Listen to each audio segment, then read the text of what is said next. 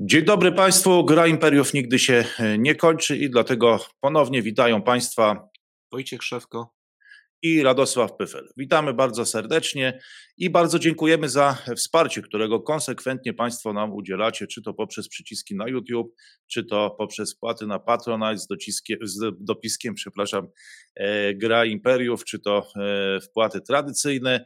E, po wielu zapowiedziach ostatecznie ruszamy z Grow Imperiów na Spotify. Będzie to materiał bardzo dobrej jakości, który będziemy publikować również e, tam.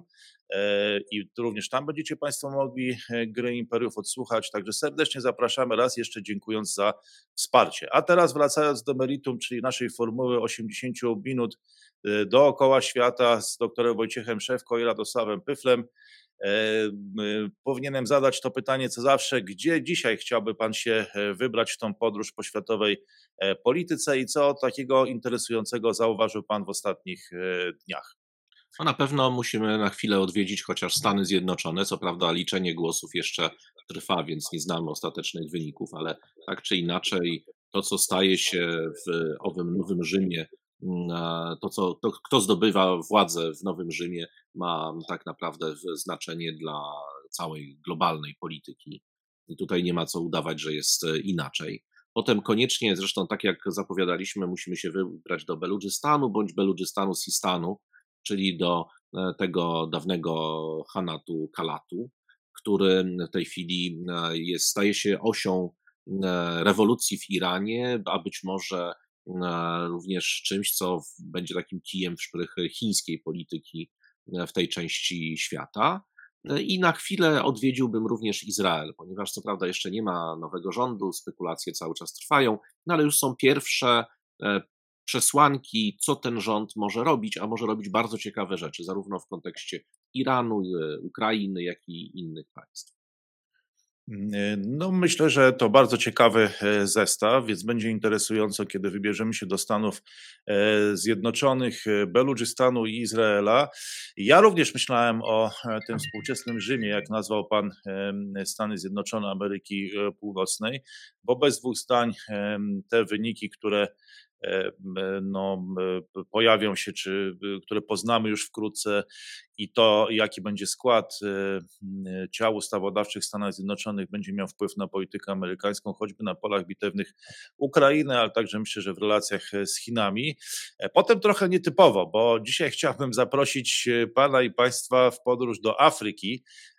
Cała seria wizyt w Pekinie, ostatnio Olaf Scholz a później również pani e, prezydent e, Tanzanii. I o Tanzanii i Kenii e, chciałbym porozmawiać dzisiaj w kontekście ich relacji z Chinami. Tam dzieje się dużo ciekawych rzeczy i to są relacje, które właściwie zapoczątkowały się w czasach dekolonizacji w latach 60. XX wieku. Troszkę nam ten obraz umyka znika gdzieś z pola widzenia i myślę, że akurat dzisiejsza gra Imperiów może być dobrą okazją do tego, żeby zapuścić się w ten region świata. A jeśli nam starczy czasu, no to Azja Wschodnia i Półwysep Koreański, skąd e, wyjeżdżają jakieś tajemnicze pociągi z Pjongjangu do Federacji Rosyjskiej. Podobno e, jest to aprowizacja dla, dla armii rosyjskiej walczącej na polach bitewnych Ukrainy, więc myślę, że o tym też możemy wspomnieć, jeśli wystarczy nam czasu. Ale e, wracając do miasta na wzgórzu, czyli do Waszyngtonu, e, jak pan postrzega, e, no może nie tyle całą kampanię wyborczą i może nie tyle wyniki, bo, bo jeszcze ich takich tak naprawdę nie znamy, ale jak pan postrzega to, co dzieje się w ogóle w Stanach Zjednoczonych w związku z tym midterm, midterm elections i, i, i które kwestie tutaj uważa pan za najważniejsze? Na co najbardziej zwrócił pan uwagę E, w tych wyborach. Znaczy, z całą pewnością będzie bardzo wielu komentatorów, którzy będą za chwilę analizowali e, wybory i będzie to po prostu w pewnym momencie już nudne, aż. E, natomiast no, z naszego punktu widzenia owej gry imperiów powinniśmy się skoncentrować na potencjalnych następstwach takich wyborów, na tym, co to może oznaczać, czyli czy zmiana na wzgórzu będzie oznaczała E, zmianę polityki wobec, no na przykład Izraela, wobec, e, wobec Chin, wobec Ukrainy, wobec Arabii Saudyjskiej i innych regionów, o których do tej pory opowiadaliśmy. I tutaj ja będę być może niespecjalnie popularny w tym, co stwierdzę, ale moim zdaniem ten podział, e, e, przynajmniej z punktu widzenia polityki zagranicznej, wcale nie biegnie e, w tym tradycyjnym politycznym podziale między demokratów i republikanów.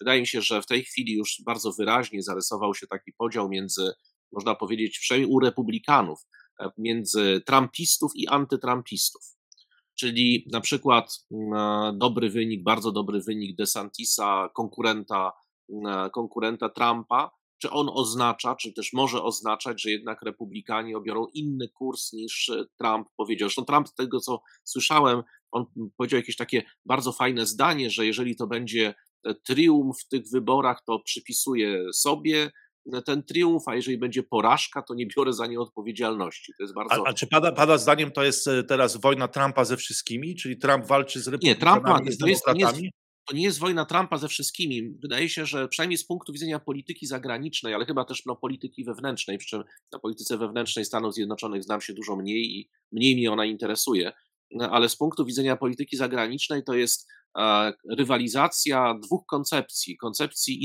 izolacjonizmu, takiego splendid isolation, który oznaczałby no, America First, ale America First oznaczająca nie, tyl, nie tyle realizację amerykańskich interesów na świecie, co rezygnacja właśnie z realizacji interesów amerykańskich na świecie, jakiejś ekspansji polityczno-gospodarczo-militarnej, na rzecz skoncentrowania się na wyłącznie Stanach Zjednoczonych jako terytorium po prostu. Ewentualnie z jakimiś takimi podstawowymi sojusznikami, którzy też sojusznikami będą tylko i wyłącznie o tyle, o ile mm, będą realizowali właśnie ten interes przede wszystkim ekonomiczny Stanów Zjednoczonych. To jest coś, co obserwowaliśmy u Trumpa, ale obserwowaliśmy również przede wszystkim chyba w czasie tych głosowań ukraińskich e, w kongresie, gdzie są tacy i senatorowie republikańscy, i tacy i tacy e, członkowie Izby Reprezentantów, którzy mówią bardzo wyraźnie: wycofujmy się z NATO, wycofujmy się z Ukrainy, niech wreszcie Europa stanie na własnych nogach, niech zajmuje się własnym, znaczy niech sobie sama zapewnia bezpieczeństwo. My będziemy może dostarczali broń, może będziemy jakimś takim zewnętrznym, dobrym wujkiem, ale nie będziemy tego robić za nich. To jest coś, co, coś, co się pojawiło w czasie to, to jest ten, ten e, pomysł Trumpa jeszcze wycofania się właśnie z Syrii, z Iraku, z Afganistanu. E, być nie wiadomo, jakby było, gdyby Trump pozostawał prezydentem z Ukrainą, ale to jest, to, zresztą Trump mówił, prawda, z tych shitholes, prawda, mamy się wycofać jak najszybciej, w których Ameryka topi setki miliardów dolarów. To jest ten sposób myślenia i on zyskuje sobie wielką popularność wśród bardzo wielu wyborców Partii Republikańskiej. Zresztą obserwuję na Twitterze, jest sporo Polaków, którzy mieszkają w Stanach Zjednoczonych. Większość z nich, przynajmniej większość tych aktywnych, opowiada się dokładnie za tym. To znaczy uważają, że Stany Zjednoczone nie powinny umierać za jakieś miejscowości, których nazw nawet specjalnie większość Amerykanów nie jest w stanie wymówić i nie jest ich w stanie znaleźć na mapie. I ten podział, szczególnie w partii republikańskiej, no to jest podział tak naprawdę na zwolenników Trumpa, którzy mają właśnie taki punkt widzenia i tych antytrumpistów, można powiedzieć, którzy no, z jednej strony w ogóle nie tolerują Trumpa i tego, że Trump próbuje stworzyć własną partię republikańską, czyli z własnych nominatów, własnych kolegów, e, własną taką koterię, i tych powiedzmy republikanów, którzy są poza tą koterią lub reprezentują jeszcze te stare, te stare mm, e, te stare. Czyli, czyli pańskim zdaniem, z perspektywy polityki międzynarodowej, to są wybory właściwie wewnątrz Partii Republikańskiej. To nie tyle tak, jest starcie republikanów partii... Y, czy demokratów, tylko starcie zwolenników Trumpa i jego przeciwników wewnątrz partii republikańskiej, że z punktu tak. widzenia polityki zagranicznej to jest najważniejsze. Tak, ale to z drugiej, z drugiej strony ma też wpływ na demokratów, ponieważ demokraci jednak e, żyrują politykę Bidena, w związku z tym te straty demokratów, które widać, one rzekomo nie są aż tak potężne, jak dzisiaj piszą media, no nie wiemy, bo jeszcze głosy są, w tej chwili są głosy jeszcze liczone, no ale jest e, wysoce prawdopodobne czy prawie pewne, że, że demokraci stracą Izbę i nie wiadomo jeszcze jak z Senatem, bo te losy się jeszcze w tej chwili ważą, czyli w chwili, którym, której, której to teraz mówimy. Natomiast e, to jest, e, to, to niestety jest to opłata właśnie między innymi, którą płacą demokraci za chociażby wojnę na Ukrainie, ponieważ e, wysoka inflacja, wysokie ceny, jednak nieuchronny kryzys gospodarczy, wysokie ceny energii i wiele, wiele innych czynników, jest po prostu wodą na młyn tych w ogóle generalnie partii republikańskiej, bo pokazuje się nieudolność ekipy Bidena i nieudolność e, demokratów do przeprowadzenia tego kryzysu w taki sposób, żeby ten kryzys w większym stopniu jednak dotykał Rosję niż, niż Amerykanów.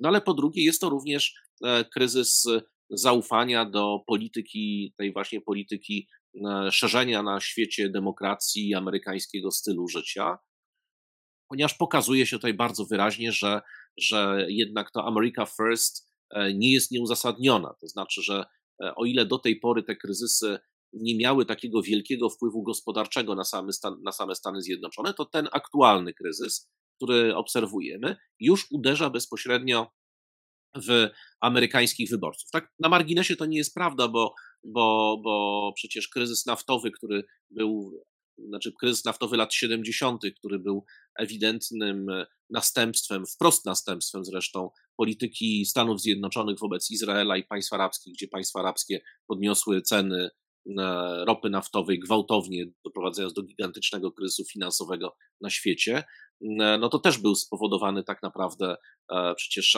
polityką amerykańską, prawda, zagraniczną, a nie niczym, niczym innym. Natomiast to nie jest pierwszy raz, kiedy coś takiego się dzieje, no ale to jest ten kryzys E, po raz kolejny jak gdyby e, zwiększa liczbę osób, czyli zwiększa liczbę wyborców, którzy tak naprawdę nie rozumieją i elity nie są w stanie do końca im wyjaśnić, jaka jest relacja pomiędzy zaangażowaniem się, no na przykład wojnę na Ukrainie, a tym, że, e, tym, że muszą zaciskać pasa. Znaczy oni nie rozumieją specjalnie dlaczego i, i, i w imię czego.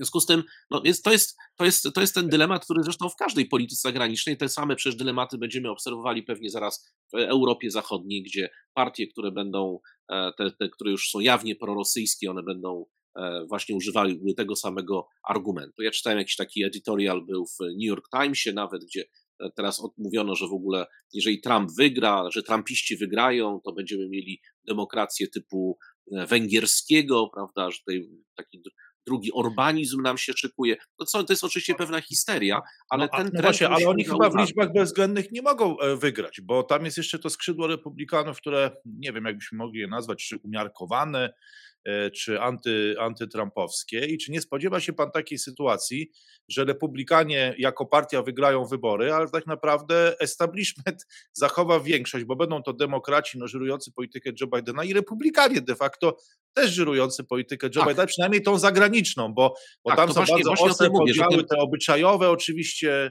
aborcja i tak dalej, to był przecież też jeden z głównych tematów, ale tak, że jak policzy...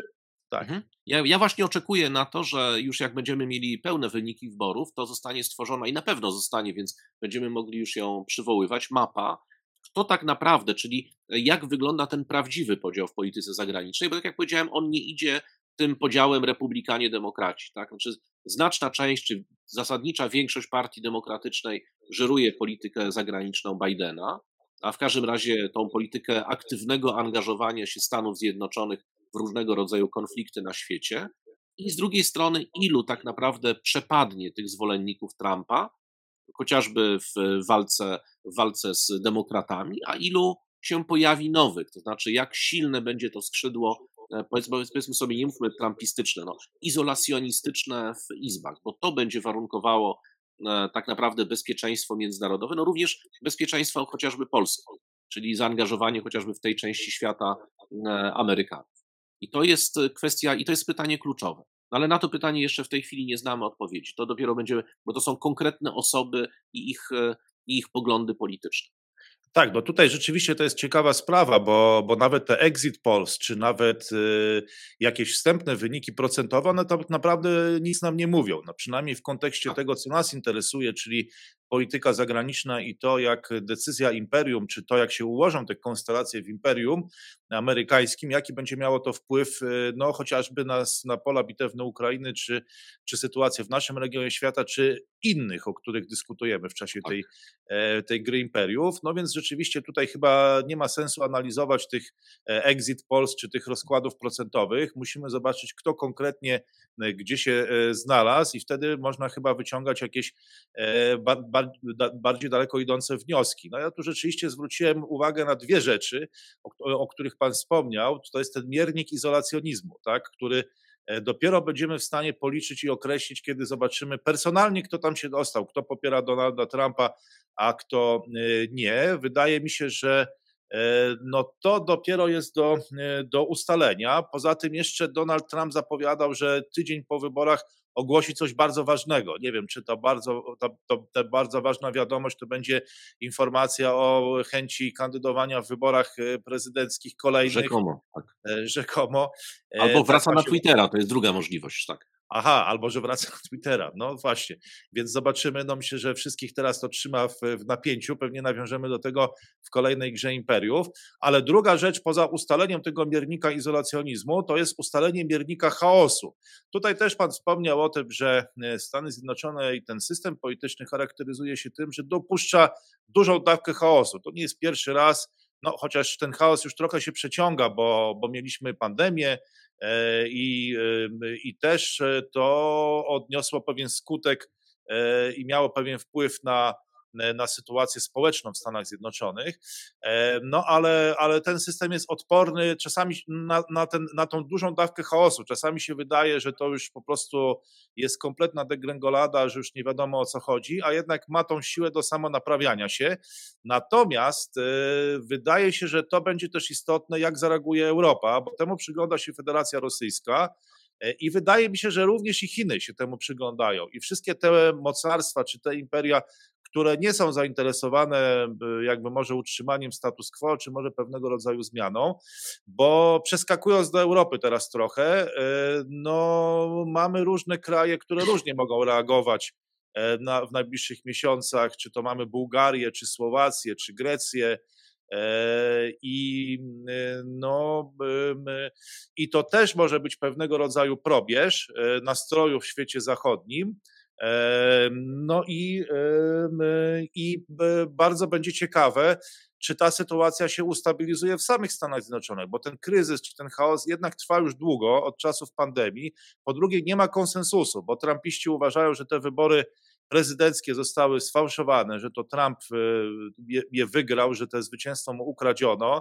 Jeżeli to jego wystąpienie za tydzień jeszcze E, jeszcze e, no, okaże się takim mocnym wystąpieniem i rzeczywiście przyciągnie dużą uwagę opinii publicznej, to może to podtrzymać ten, e, ten brak konsensusu w Stanach Zjednoczonych, co będzie dużym problemem dla amerykańskiego establishmentu. A jeżeli będzie dużym problemem dla amerykańskiego establishmentu, to ten miernik izolacjonizmu niewątpliwie pójdzie w górę, bo będą musieli być bardziej skoncentrowani na, na polityce e, wewnętrznej. A do tego mamy no jednak e, jakieś takie dziwne e, spekulacje, które zaczynają wydostawać się choćby z The Washington Post, które napisało o tym, że Stany Zjednoczone no, namawiają powoli Ukrainę do tego, żeby przystąpiła do tych rozmów pokojowych, tak, bez E, jakichś takich bardzo wygórowanych warunków, o których wcześniej mówili Ukraińcy. To są oczywiście pogłoski tylko jednej z gazet, ale tu bardzo symptomatyczne były wypowiedzi e, e, no, prezydenta Niemiec Waltera Steinmeiera, który powiedział, no to można powiedzieć, że taki mały paradoks, bo krytykowano Niemcy za to, że one się tak za bardzo nie angażują jednak w pomoc Ukrainie i w ogóle w takie no, zdecydowane akcje e, popierające ten kraj na, e, prowadzący wojnę z Federacją Rosyjską. Walter Steinmeier powiedział, że to tylko Ukraina może o tym zdecydować, kiedy rozpocząć e, rozmowy pokojowe, że to jest tylko jej suwerenna decyzja i zaraz potem dokładnie to samo powiedział Emmanuel Macron, no co, co trochę stawia w takiej no, kłopotliwej sytuacji Joe Bidena, jego administracji, jakby to jeszcze było mało kłopotów związanych z tymi wyborami, no bo pokazuje, że tutaj jakieś są, jakaś jest delikatna presja wy, wywierana na Ukraińców, a Francja i Niemcy mówią, absolutnie nie, nie można wywierać żadnej presji, to tylko Ukraińcy mogą o tym e, no tak, zdecydować. Ale to, ale to, tak naprawdę właśnie i ten, ten, ten miernik izolacjonizmu to tak naprawdę pojawi nam się przy okazji, nie tylko przy okazji jakichś naszych spekulacji, kto ma jakie poglądy, tylko tak naprawdę przy pierwszym głosowaniu nad na przykład kolejnym budżetem pomocowym dla Ukrainy. Znaczy, jeżeli Biały Dom znowu zaproponuje, no dajmy na to nie może nie 40, może 20 miliardów dolarów kolejne, i jak się rozłożą głosy? No z całą pewnością będzie to wyjątkowo trudne głosowanie dla, dla, dla Bidena. Tym bardziej, że wskazywano, że na przykład ten budżet, który w tej chwili jest wydawany, jest wydawany bez E, takiego mechanizmu kontroli, który pojawił nam się przy okazji Afganistanu, bo tam zdaje się republikanie oponowali przeciwko te, temu pakietowi pomocy, głównie ze względu na to, że, mm, że nie umieszczono mechanizmu kontrolnego, czyli takiego mechanizmu, gdzie tam był taki generalny inspektor, który raz bodajże do roku sporządzał raport. I z tego raportu wychodziło, jak wiele tego sprzętu gdzieś tam i pieniędzy było marnotrawionych. Tutaj Biały Dom tego nie chciał. Ja nie sądzę, żeby to się udało powtórzyć, czyli będzie to bardzo transparentne, gdzie i na co te pieniądze poszły, chyba że to będą jakieś tam elementy już absolutnie tajne. No, no my też, dla nas też to będzie ważna informacja, bo jeżeli nagle okaże się, co z tego, że, że, że Zeleński będzie chciał walczyć, ale nie będzie miał czym. Zresztą nie ukrywajmy, w tej chwili Ukraina jest już w pełni zależna od importu przede wszystkim amunicji, ale również sprzętu, do którego znowu trzeba dostarczać amunicję. I trudno jest sobie wyobrazić, że w tej chwili da sobie nagle radę jeszcze w sytuacji zimowej bez e, permanentnego wsparcia finansowego ze strony Stanów Zjednoczonych. To jednak to wsparcie e, amerykańskie finansowo-militarne jest zdecydowanie największe. Ja wiem, że teraz różne państwa, ja widziałem takie różne statystyki, sobie podkręcają te statystyki, dodając jeszcze jakieś systemy własne pomocy społecznej do, do pomocy humanitarnej, tak? czyli wypłacamy zasiłki dla e, uchodźców ukraińskich, w związku z tym nagle nam ten słupek humanitarności wzrasta, więc nie widać tego minimalnego słupka e, pomocy takiej rzeczywistej, finansowej bądź pomocy, pomocy militarnej. No ale jeżeli te Stany Zjednoczone nagle zniknęły z tego, z tego równania, to nie ze względu na brak chęci, tylko ze względu na brak pieniędzy, no to ta wojna się rzeczywiście bardzo szybko może skończyć. I to nie specjalnie z korzyścią dla, dla, dla Ukrainy. Więc to są to, te głosowania i te wybory w tej chwili z tego punktu widzenia są kluczowe. Ja nie wiem, czy te sygnały, które są puszczane do Ukrainy, to nie są takie sygnały również wewnętrzno-polityczne, amerykańskie, czyli żeby pokazać tutaj, że Stany Zjednoczone no z jednej strony przewidują, przewiduje administracja, że będą kłopoty z kolejnymi pakietami pomocy i że Ukraińcy muszą się przyzwyczaić do tego, że ten kurek ze względu na wyniki wyborów, a przecież później będziemy mieli jeszcze wyniki prezydenckie, no, zakręci się być może najpóźniej za dwa lata.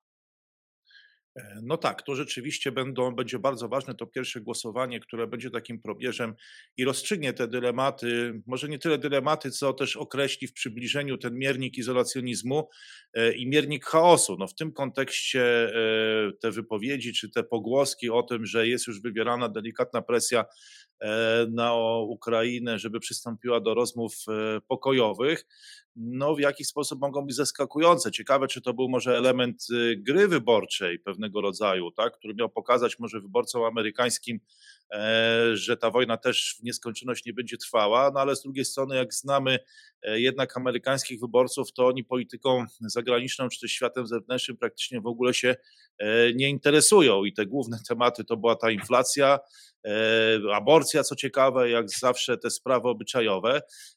Zobaczymy, jak to będzie wyglądać, bo e, skutki czy efekty tego, na to na pewno wszyscy spoglądają również w Europie, czy to w Berlinie, czy w Paryżu. I jeżeli ten współczynnik izolacjonizmu wzrośnie, zakładam, że również w wyniku tego współczynnika chaosu, e, no to wówczas e, tego typu eskapady, z jakimi mieliśmy ostatnio do czynienia Olafa Scholza do Pekinu, czy, czy tymi wypowiedziami Waltera Steinmeiera, czy Emmanuela Macrona, no to pewnie, pewnie, będzie ich, pewnie będzie ich więcej, ale to rzeczywiście, tak jak Pan powiedział, no musimy poczekać nie tyle na sam e, wynik wyborów i rozkład procentowy, co po prostu na ten układ personalny, jaki wyłoni się po tych midterms e, elections i zobaczymy, kto po prostu w tych izbach jest i ile, ilu ludzi jest e, tych zwolenników Trumpa, którzy negują ostatnie wybory prezydenckie, też ich wynik, a ilu jest tych takich republikanów, którzy tak jak Mike Pence, chociażby chyba zdaje się wiceprezydent, on,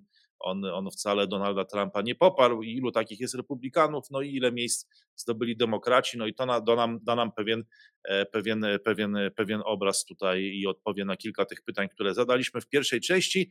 I chyba to jest moment, kiedy, kiedy powinniśmy e, udać się do Beludżystanu. Nie wiem, jakie tam skutki może jak bardzo ten region zależy od współczynnika izolacjonizmu i współczynnika chaosu w imperium. Bo tam zdaje się również jest dosyć dużo bardziej chyba gorąco niż, niż w mieście na wzgórzu. Tak, to znaczy, ponieważ my od wielu tygodni mówimy o tym, co się dzieje w Iranie. W Iranie te protesty, zamieszki, E, przestały już w tej chwili, albo w dużej mierze przestały być demonstracjami pokojowymi. Zresztą to jest taki trochę scenariusz e, podobny do scenariusza syryjskiego. Czyli na początku demonstracja, demonstracje w Syrii, które zresztą miałem okazję osobiście w Syrii obserwować na początku wojny, e, otóż one mm, miały charakter świecki, pokojowy, domagający się reform, domagający się E, jakiegoś zmniejszenia reżimu prawda, politycznego, presji tego reżimu politycznego, zmniejszenia represji e, czy represywności tego reżimu, natomiast nie miały na celu wywołania jakichś aktów terroru, czy, czy zamachów, czy, czy po prostu jakichś burd, które miałyby, czy wandalizmu po prostu wobec, nie wiem, mienia publicznego no przecież ci ludzie tam mieszkają, więc jeżeli sobie zniszczą wodociąg, prawda, czy odetną prąd, to oni nie będą mieli prądu. Więc krótko mówiąc, to jest taki jakby początek tego, tej, tej takiej rewolucji, że jest dosyć duże wystąpienia spontaniczne, niezorganizowane. Ale w tej chwili, przynajmniej w kilku miejscach w Iranie, e, to już zmieniło swój charakter.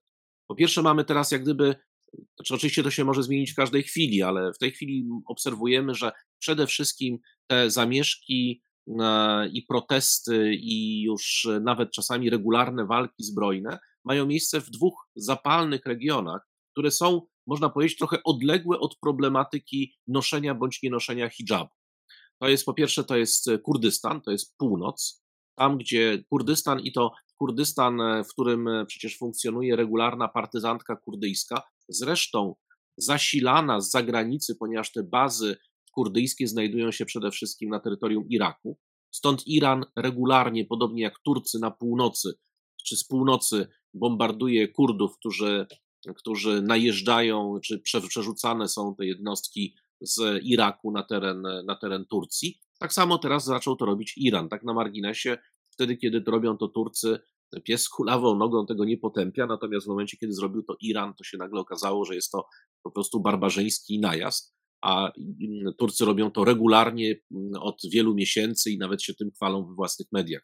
Co zbombardowali, ilu zabili, prawda? I to się wszystko dzieje bardzo blisko, bardzo blisko już tych e, największych miast, bo przecież na północ od, to jest kilkadziesiąt kilometrów na północ od Mosulu, te tureckie bombardowanie przynajmniej mają miejsce, natomiast irańskie mają na, mają, są głównie e, na e, wschód od na wschód od e, Mosulu i na wschod, we wschodniej generalnie części, części północno-wschodniej części Iraku. To tak na marginesie jest. Więc, te, więc zresztą e, irańska, e, znaczy irańska Gwardia Strażników Rewolucji IRGC oskarża e, Kurdów, oskarża, oskarża władze irackie, no i przy okazji Mossad Amerykanów, generalnie o, o inicjowanie właśnie w tej części, czyli w północno-zachodnim Iranie E, tych zamieszek. Te zamieszki mają inny po prostu trochę charakter. O ile w centralnym Iranie są zamieszkami o charakterze politycznym, czyli złagodzenie reżimu, odejście e, od e, wilejatu fik, prawda, czyli odejście, krótko mówiąc, od państwa religijnego, no to jest klasyczna teokracja. Natomiast, natomiast tam mają już również charakter narodowo-wyzwoleńczy oraz, co jest dosyć istotne, jest też ten aspekt w obu zresztą przypadkach, czyli w Beludżystanie i w Kurdystanie, e, mamy tutaj aspekt również religijny, ponieważ e, no, reżim jest jednak e, szyicki w Teheranie, natomiast Kurdowie w większości są sunnitami albo są świeccy. Natomiast w Beludżystanie, o którym obiecałem, że opowiemy, no Beludżystan to jest w ogóle niezwykle ciekawe miejsce, ponieważ jest to kolejny naród, który Beludżowie E, to jest kolejny naród, który próbuje walczyć o niepodległość, podobnie jak Kurdowie. Kolejny, ale ponieważ Kurdowie są dużo bardziej aktywni, głównie w, w Europie Zachodniej, więc ten problem kurdyjski jest nam, jest nam znany, prawda? Mają tą swoją, swoją miały to, to, te swoje pięć minut w walce z państwem islamskim, porzucone potem przez Stany Zjednoczone. To wszystko pamiętamy. W tej chwili prześladowane po całej Europie, głównie przez Turków i ich służby. Więc obserwujemy ten cały dramat w Szwecji, Finlandii. Szwecja i Finlandia ma nie przystąpić do NATO, jeżeli się nie pozbędzie Kurdów ze swojego terytorium, czy też tych Kurdów zrewolucjonizowanych tak dalej. Natomiast o, o Beludżystanie wiadomo bardzo niewiele, znaczy przynajmniej w Europie. Natomiast ich walka, ich walka zbrojna, to jest walka zbrojna, którą e, możemy jeszcze, e, gdybyśmy sobie popatrzyli się na, nie będziemy wracali do czasów Aleksandra Macedońskiego, ale z takich e, czasów nowożytnych, no to na pewno próby powstań przeciwko Brytyjczykom, przeciwko przyłączeniu tego Beludżystanu do, do Afganistanu. Przy czym to się nie nazywało Beludżystan, to się nazywało Hanat Kalatu. I to, co ciekawsze, Hanat Kalatu w 1948 roku, czyli w momencie, kiedy e, dawne Indie brytyjskie dzieliły się e, na Pakistan i, e, na Pakistan i Indie, ogłosił niepodległość. I, w tysiąc, I od 1948 roku mieliśmy przynajmniej pięć krwawych powstań, które obejmowały przede wszystkim terytorium, terytorium Pakistanu, ale również niektóre z nich miały równie krwawy przebieg w Iranie. No, ostatnie takie od 73 do 78 roku wyjątkowo krwawo stłumione, publiczne egzekucje przywódców i to po jednej i po drugiej stronie granicy. Od mniej więcej 2003 roku trwa tak zwane pełzające powstanie w Beludżystanie.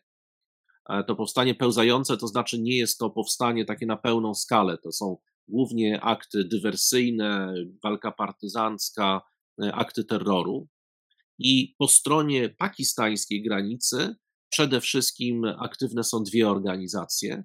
To jest e, BLF, czyli Front Wyzwolenia Beludżystanu, i BLA, czyli Armia Wyzwolenia Beludżystanu. Różnice między nimi są historyczno-organizacyjne, to znaczy jedna z tych organizacji wy, wy, wyrosła z takiego ruchu studenckiego, druga z ruchu nacjonalistycznego, tam są różnice bardziej polityczno-organizacyjne, ale z całą pewnością obie organizacje współpracują, a przynajmniej nie zwalczają się wzajemnie.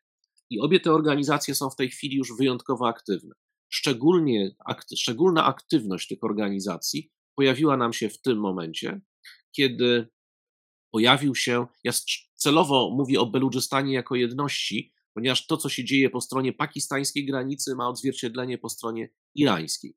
Więc szczególnie aktywne BLA i BLF stały się no, w dwóch momentach. Po pierwsze, chaos w Afganistanie, ponieważ część Boludżystanu jest to jest w tej chwili terytorium Afganistanu.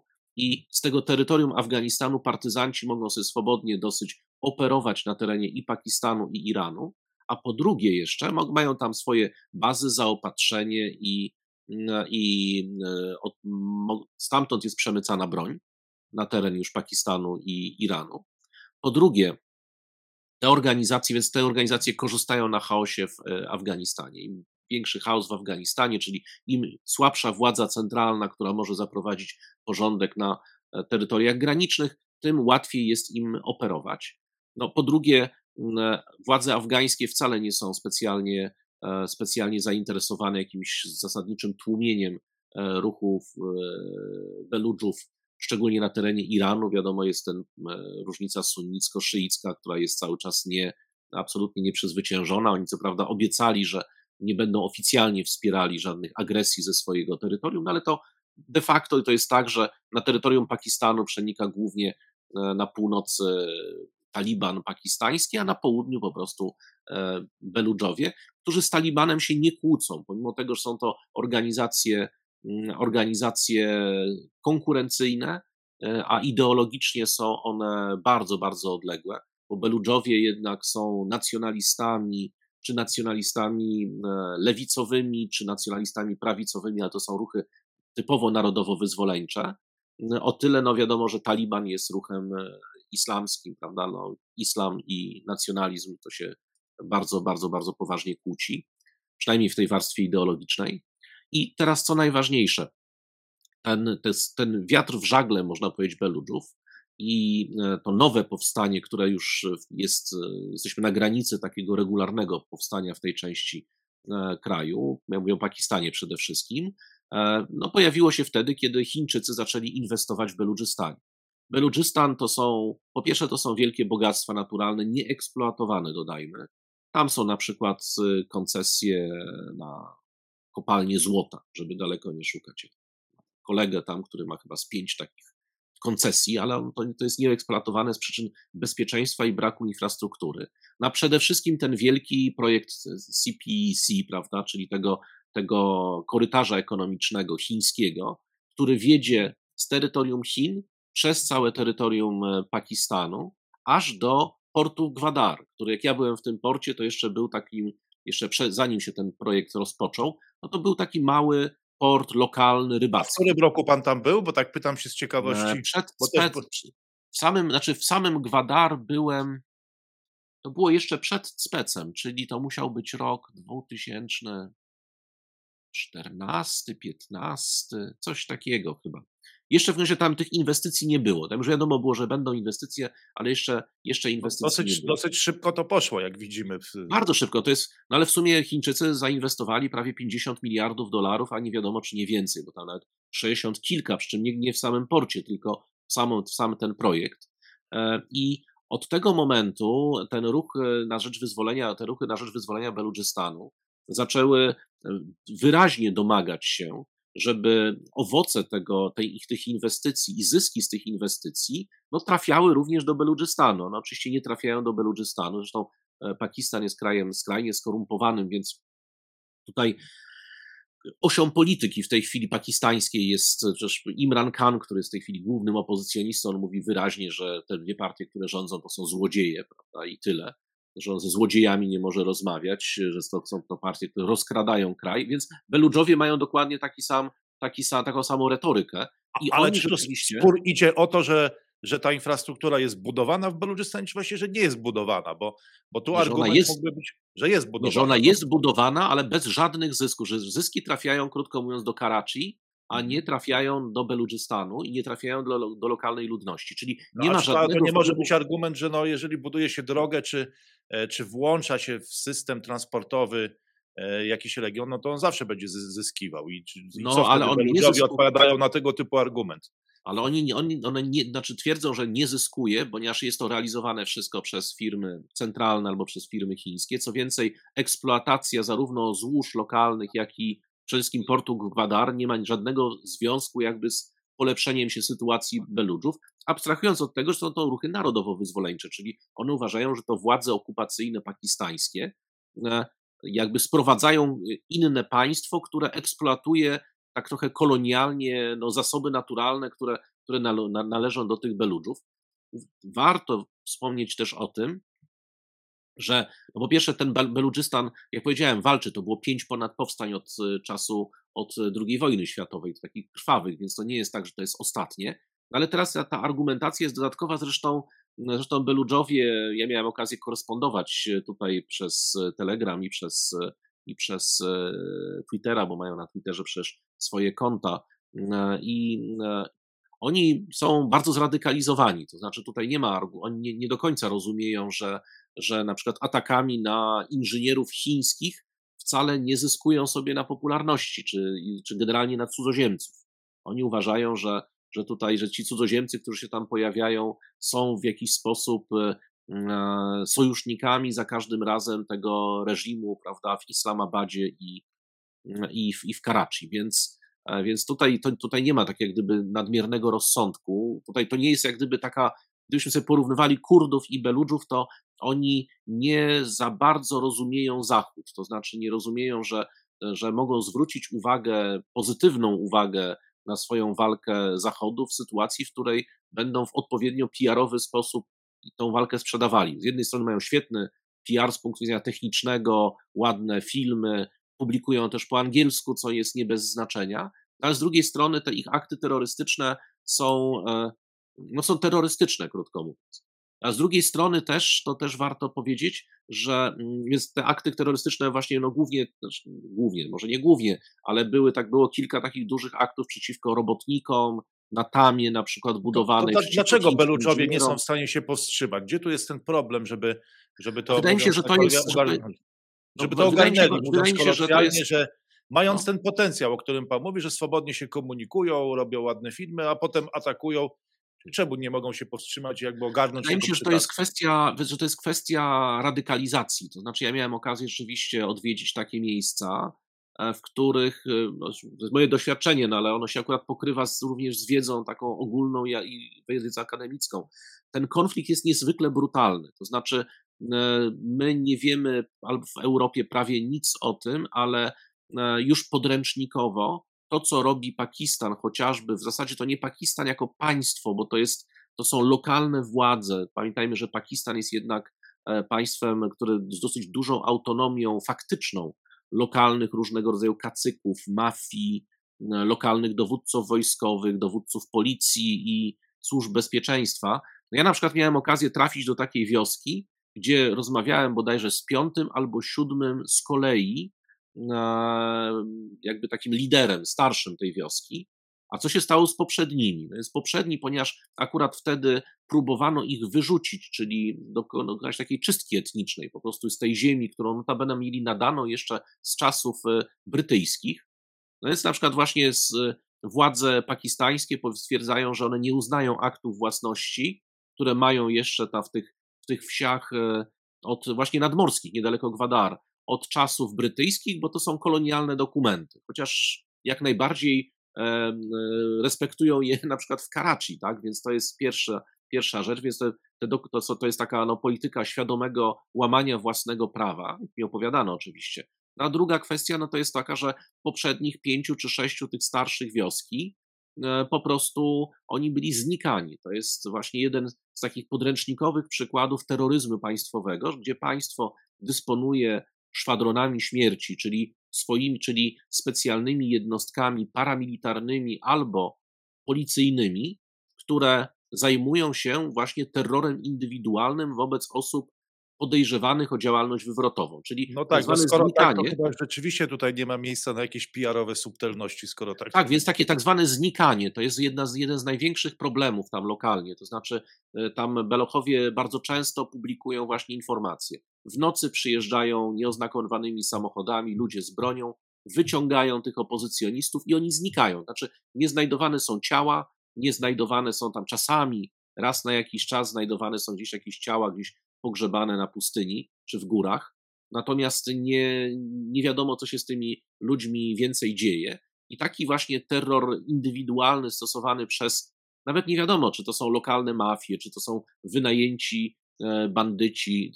Również są takie specjalne jednostki, jednostki policji, bo teraz właśnie ostatnie zamachy w ciągu ostatnich 48 godzin między innymi właśnie uderzały w takie jednostki specjalne policji, które są oskarżane właśnie o prowadzenie, o prowadzenie tych czystek etnicznych. Więc ta walka, tak jak mówię, ona jest wyjątkowo brutalna, ona z, z, znajduje się poza wszelkimi konwencjami. Tam Human Rights Watch, prawda, się nie pojawia, bądź jeżeli się pojawia, to tylko daleko.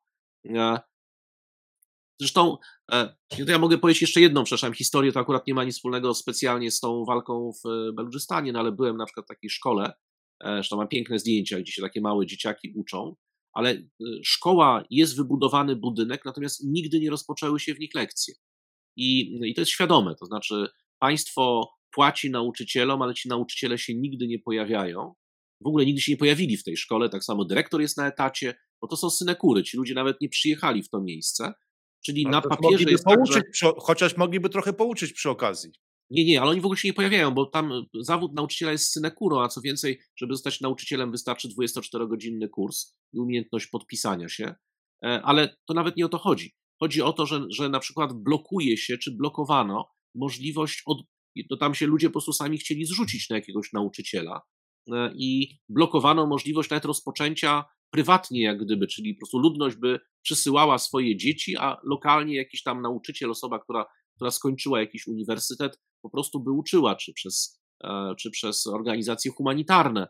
Tam są takie. Ale to które- znaczy, że w ogóle nie ma edukacji, że z jednej strony y, To zależy gdzie. pozycje nauczycieli są synekurami, są puste szkoły, a z drugiej strony nie ma edukacji w ogóle. To, to zależy gdzie i to zależy w którym miejscu. Znaczy, to nie można generalizować, że tak jest wszędzie, ale na przykład właśnie w tym regionie, który był takim regionem zapalnym, ponieważ tam chciano akurat wyrzucić tą ludność lokalną, więc no, prowadzone są, to są mniej więcej takie praktyki. Ja mówię, to jest, to jest przykład tylko, to nie jest, e, to nie jest prawidłowość, czyli może być tak, że 50 innych szkół stoi gdzieś, chociaż lokalna ludność opowiadała, że tak nie jest, ale to pokazuje jak gdyby wysoki poziom brutalizacji tej walki, to znaczy czystki etniczne, znikanie, terroryzm indywidualny, szwadrony śmierci z jednej strony, z drugiej strony wielkie bogactwa, które są nieeksploatowane, bądź jeżeli są eksploatowane, to na pewno nie z pożytkiem dla lokalnej ludności historia walki narodowo-wyzwoleńczej, którą możemy sobie jeszcze tam od 1840 roku przynajmniej wyprowadzić, kiedy Kalat próbował się uniezależnić od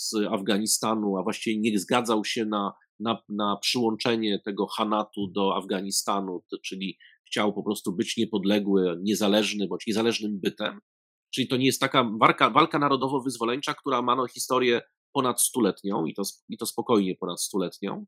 No i to wszystko teraz nakładamy sobie, ja mówię tylko o stronie pakistańskiej, na to, co się dzieje po drugiej stronie granicy, czyli tam mamy w tej chwili tą mini rewolucję w e, Iranie. Czyli w momencie, kiedy coś się dzieje w Iranie, są jakieś niepokoje, jest jakieś e, rozluźnienie, rozluźnienie władzy centralnej, prawda, rozluźnienie reżimu władzy centralnej, albo ta władza centralna niespecjalnie sobie potrafi poradzić z problemami, z problemami politycznymi, to wtedy tam również wybuchają powstania wybuchają bardzo powstania. łatwo transmitować, a czy w drugą stronę tak samo z Pakistanu do Iranu, czy też jest taka łatwa transmisja niepokoju i chaosu? Tak, znaczy jest to łatwo, w tej chwili ta granica w tej chwili jest już lepiej strzeżona, no ale kiedyś można było tę granicę przekroczyć, to jest chyba najlepszy paszport, to są e, te mm, e, no, e, wizerunki martwych prezydentów, tak, na zielonych kartonikach. To jest najlepszy paszport, który działa tam uniwersalnie, lepszy niż, znaczy to jest uniwersalna wiza dzięki której można przekraczać granicę, zresztą ta granica była słabo strzeżona. W tej chwili jest lepiej strzeżona. Ale jakich martwych prezydentów? Może mógłby pan wyjaśnić? No bo no tak się mówi, no to czyli bankroty amerykańskie, tak? To wizerunki Aha. martwych prezydentów, tak? E, amerykańskich. To jest najlepszy sposób na przekraczanie tam granic. E, wszystko zależy tylko ile.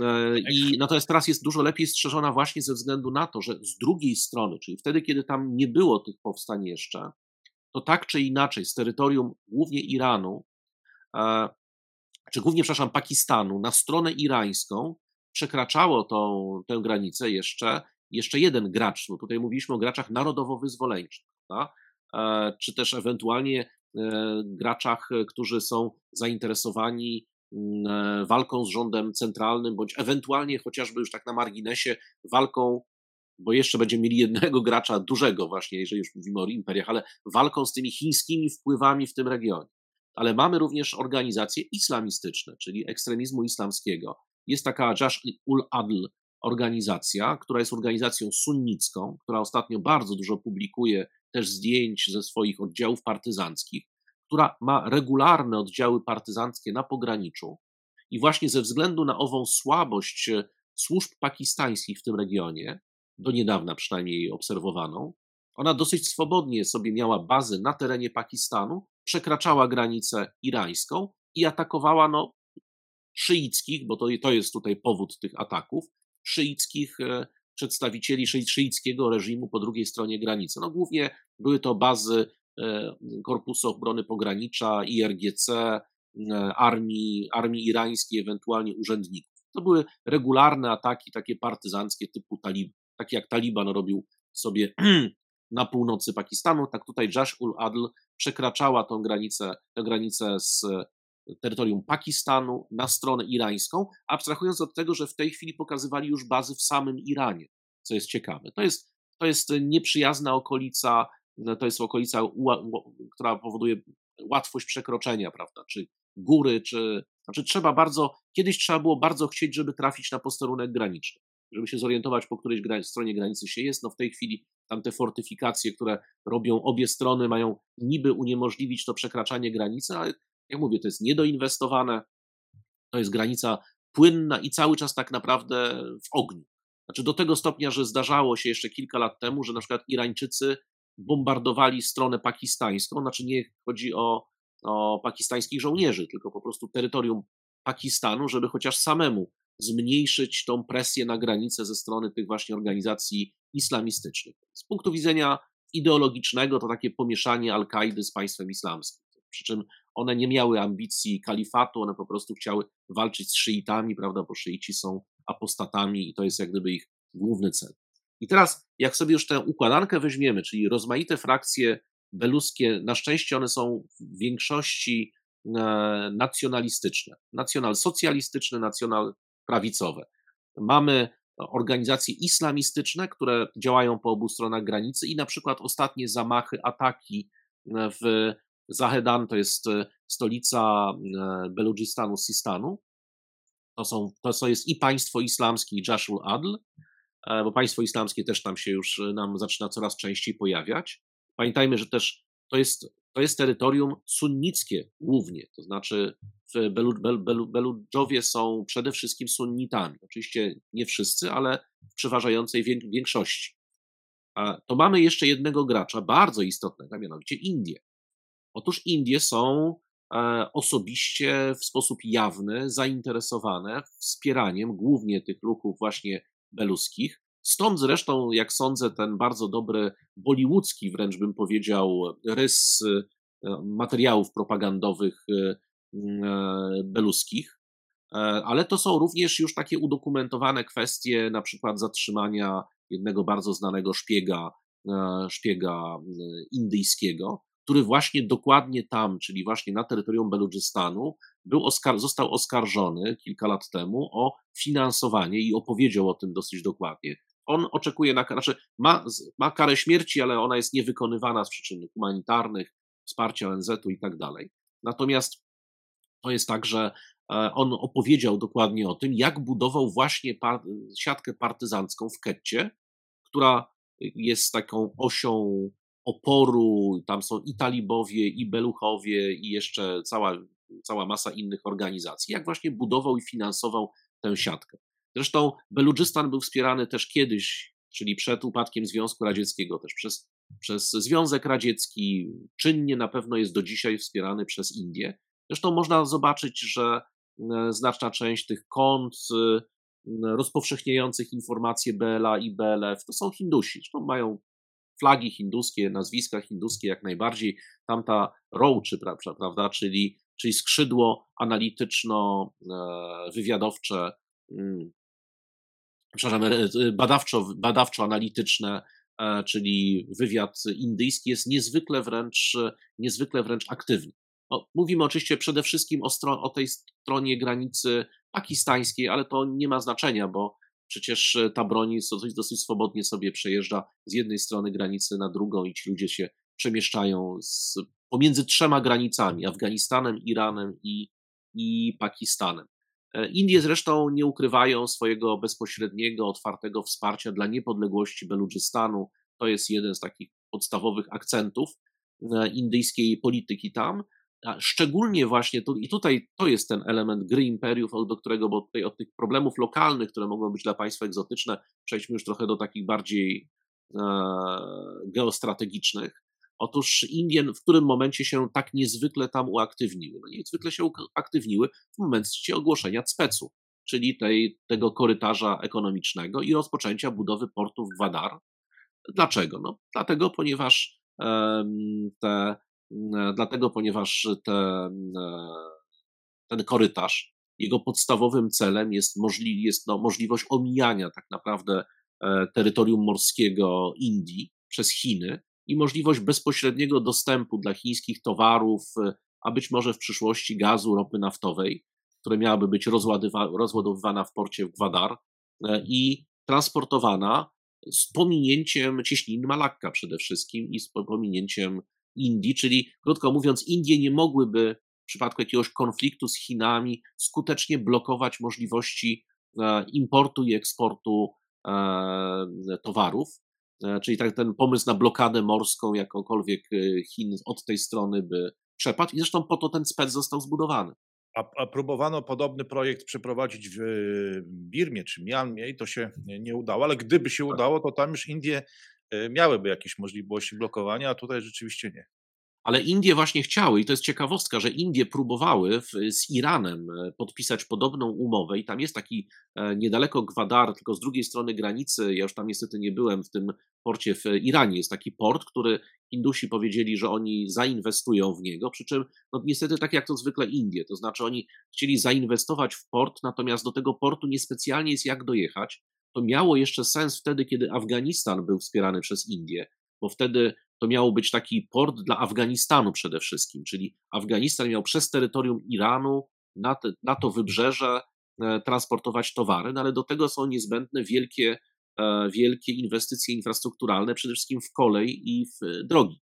A tego Hindusi już nie byli skłonni zrobić, tym bardziej, to byłoby jeszcze na terytorium Iranu, więc jest to dodatkowa komplikacja. No i ten projekt z punktu widzenia, gdybyśmy porównali te oba projekty, to ten projekt hinduski jest projektem bardziej na papierze, natomiast no, ten projekt chiński rzeczywiście e, realnie funkcjonuje. Ten port Gwadar w tej chwili już jest wielkim, rozbudowanym portem. No właśnie, to są bardzo, e, bardzo, bardzo ciekawe rozgrywki. To jeszcze raz właściwie można powiedzieć udowadnia tą tezę, że na wycofaniu się e, wojsk amerykańskich z Afganistanu i na tym nowym rozdaniu, do którego doszło w tym kraju, to chyba najbardziej też straciły Indie. Tak, z pewnością. No właśnie, właśnie. E, no nic, dobrze, to myślę, że chyba w tym momencie możemy e, udać się na, e, na wyprawę do Afryki, zapowiedzianą na wstępie naszej rozmowy, I, ale paradoksalnie najpierw przenieść się do innej imperialnej stolicy, jaką jest północna stolica, jak po chińsku nazywa się Pekin. I tam cała seria wizyt, najpierw no, ta wizyta pierwszego sekretarza Komunistycznej Partii Wietnamu, o której rozmawialiśmy, premiera Pakistanu, gdzie właśnie też też prowadzono rozmowy na temat China-Pakistan Economic Corridor. Później Olaf Scholz, no co e, jak wiemy, wywołało liczne komentarze także w Polsce, a potem pojawiła się tam prezydent e, Tanzanii, pani Samia Suluhu Hassan e, i była pierwszą głową afrykańskiego państwa. Pojawiła się zaraz po Olafie Scholzu w Pekinie i była pierwszą głową państwa afrykańskiego, która E, odwiedziła Pekin po tym już e, wyborze Xi Jinpinga na e, pozycję czy na stanowisko Mao Zedonga XXI wieku, jak moglibyśmy to określić. No i cóż, jeżeli spojrzymy na taki dyplomatyczny slang, czyli te oświadczenia, to potwierdzono zaangażowanie Tanzanii w projekt pasa i szlaku. Tanzania tym samym stała się czwartym krajem afrykańskim po Algierii, Mozambiku i oczywiście Republice Południowej Afryki, które podpisało kompleksowe partnerstwo strategiczne z Chinami, ale nie wydaje mi się to być istotne, bo Polska też już kilkukrotnie podnosiła w ogóle chyba rangę stosunków dyplomatycznych z Chinami. Najpierw to było strategiczne partnerstwo w czasach Bronisława Komorowskiego, potem wszechstronne strategiczne partnerstwo i już nie wiadomo, czy moglibyśmy bardziej, że tak powiem, to partnerstwo poszerzać, czy jeszcze pogłębiać. Ja ja mam pomysł, ja mam pomysł bardzo konstruktywny, że tak naprawdę najlepszą umową, którą moglibyśmy podpisać, to jest umowa o małym ruchu granicznym. No tak, tak, tylko jeszcze na razie, na razie ta, ta, ta granica jeszcze nie istnieje. No tak, ale to właśnie to jest perspektywiczne, tak. Tak, no sporo, sporo rzeczy tutaj jest rzeczywiście przygotowywanych. No zobaczymy, może kiedyś się wydarzą. W każdym razie myślę, że na wszystkich urodzinach czy imieninach, czy to u cioci, czy na wszystkich weselach, to jest jeden z ulubionych tematów o tej polsko-chińskiej e, granicy, więc może rzeczywiście tak można by wykonać jakieś konstruktywne ruchy w tym kierunku, skoro na wszystkich imprezach towarzyskich w Polsce E, jest to szeroko dyskutowana sprawa. No ale powracając do Afryki, e, wydaje mi się, że te dokumenty jednak tak istotne nie są. Natomiast istotny jest ten status tych relacji tańzańsko-chińskich, bo one są rzeczywiście tutaj wyjątkowe. Ja jestem ciekaw, czy ktoś z Państwa w ogóle słucha gry imperiów podczas biegania, bo ostatnio czy są jacyś amatorzy joggingu, bo ostatnio chyba przekroczyliśmy dwie godziny, to można by w tym czasie nawet przebiec maraton, a z tego e, słyną mieszkańcy i Tanzanii, i Kenii, o których zaraz będziemy e, rozmawiać. I to są szczególne, więc tu prośba o komentarze. Jeśli ktoś z Państwa jak najdalej przebiegliście słuchając gry imperiów, to nas bardzo ciekawi, bo chyba zdaje się, że można już przebiec maraton w tym czasie, czyli 42 km, 200 metrów. Ja jestem kto jak daleko dobiegł e, z grą Imperiów. E, no ale to tylko taka dygresja a propos regionu świata, o którym teraz mówimy, a który ma bliskie relacje z Chinami. Szczególnie dotyczy to Tanzanii, bo już w 1961 roku, kiedy tam e, powstało państwo Tanganika i Zanzibar, to Tanganika została od razu, e, nawiązała jakby stosunki dyplomatyczne, e, dyplomatyczne z Chinami. Potem w 1964 roku e, zamieniła się w Tanzanię i tamtejszy taki bardziej, no powiedzmy lewicowo nastawiony rząd nawiązał już bardzo bliskie relacje, relacje z Chińską Republiką Ludową. To był było w duchu jeszcze eksportu rewolucji, którą no, tak mocno wtedy promował czy akcentował w swojej polityce właśnie Mao Zedong. Ale warto powiedzieć, że ta pomoc była również pomocą wojskową w 1964 Właśnie to roku. chciałem powiedzieć. Tak. Jak najbardziej była to pomoc wojskowa, chociaż tutaj w, takim flagowym projektem w pewnym momencie i symbolem tej współpracy tańzańsko E, chińskiej, no oprócz, oprócz tego wsparcia takiego, tej, tej military assistance, czyli też wsparcia humanitarnego, tam zbudowano zdaje się kilka szpitalów, było dużo y, e, tej pomocy medycznej. To paradoksalnie też ciekawe, że wszystko działo się to w czasach wielkiej rewolucji e, kulturalnej, kiedy same Chiny były pogrążone w chaosie. No tym takim symbolicznym projektem stał się projekt Tazara, czyli ta słynna linia kolejowa licząca jeśli dobrze pamiętam, 1860 e, kilometrów, no to jak na realia afrykańskie to był ogromny e, projekt łączący Dar es Salaam, czyli stolicę Tanzanii. W ogóle co oznacza Dar es Salaam? E, czy to jest, czy to jest coś po arabsku, czy to jest coś, bo brzmi to jak, trochę jak ze świata islamu, Dar es Salaam. Mniej Swahili, a tak, co to, co to oznacza? Coś to oznacza? Dar, dar, dar, dar es Salaam to jest, to jest no, e, kraj pokoju, tak? Aha, no właśnie, to stolica Tanzanii. Pokoju. Kraj pokoju, tak, Dar es Salaam. E, no więc z tego kraju pokoju, czy stolicy kraju pokoju, o którym chciała być Tanzania i chyba być może także dzięki temu projektowi pociągnięto tą linię do Zambii i to było te 1860 kilometrów. Co ciekawe, to było 320 mostów i 220 E, tuneli, ten cały e, projekt, no, który do dzisiaj jest e, można powiedzieć, serwisowany też przez chińskie firmy. I tutaj podpisano 15 porozumień obejmujących właśnie modernizację tej linii koloniowej Tazara w czasie wizyty pani prezydent Tanzanii w, w Pekinie. No, oprócz tego mieliśmy wiele innych spektakularnych projektów infrastrukturalnych w Tanzanii, chociażby most, most jedności, to jest 720 e, e, metrów, taki most łączący e, Tanzanię z Mozambikiem. E, Stadion Narodowy, e, ten most został otwarty w 210 e, roku, tak? Potem mieliśmy Stadion Narodowy otwarty kilka lat wcześniej na 60 milionów dolarów. To był projekt, który też organizował tutaj wyobraźnię Afrykańczyków, bo wiele takich stadionów zostało zbudowanych na tym kontynencie przez firmy chińskie. No mieliśmy to już bardziej tutaj istotna inwestycja, port Baganoju za 10 miliardów dolarów dosyć istotne. E, no i, i port lotniczy na Zanzibarze za 70 milionów e, dolarów. E, co ciekawe, na to zwraca uwagę no szczególnie też wiele ludzi na Zachodzie, no to jest ta kontrowersyjna kwestia kości słoniowej, którą Chińczycy zaczęli skupować w Tanzanii, ale także w Kenii. Ja widziałem szczerze mówiąc, jak to wygląda w Kenii, bo kiedy odwiedziłem ten, ten kraj, E, na początku zdaje się, że to nawet sami e, Chińczycy byli żywotnie zainteresowani tą kością słoniową, no ale później to już miejscowi e, zaczynali tą kość słoniową sprzedawać, więc pojawili się podobno w Tanzanii, w Kenii tego nie widziałem, ale w Tanzanii nawet sprzedawcy oferujący po chińsku E, tą kość słoniową, bo pojawiło się tam no, całe tak zwane compounds, tak, te osiedla w ogóle inżynierów chińskich i tego, e, no, którzy jak pan tutaj mówił w Beludżystanie czasami są atakowani, no i w, a z kolei w Tanzanii i w Kenii są atakowani przez e, różnego rodzaju akwizytorów, którzy sprzedają im, sprzedają im kość słoniową. Co ciekawe, istniała cała dzielnica afrykańska w kantonie E, nawet chyba do dzisiaj pozostał tam konsulat e, Tanzanii oprócz ambasady w Pekinie. E, ta dzielnica, no, nie tylko z powodu pandemii, już myślę, że i wcześniej zaczęła trochę pustoszeć i po prostu w pewnym momencie wydaje się, że Chińczycy przestali być zainteresowani sprzedawaniem tanich towarów do Afryki. Co ciekawe, zaczęła przenosić się produkcja tych wyrobu, tych tanich dóbr e, do tych krajów afrykańskich, e, między innymi właśnie z Guangdongu czy z południowych Chin. I w, tym, w, tym, w ten sposób po prostu przestała istnieć potrzeba e, jakby tej całej dzielnicy afrykańskiej, która tam, która tam, która tam funkcjonowała.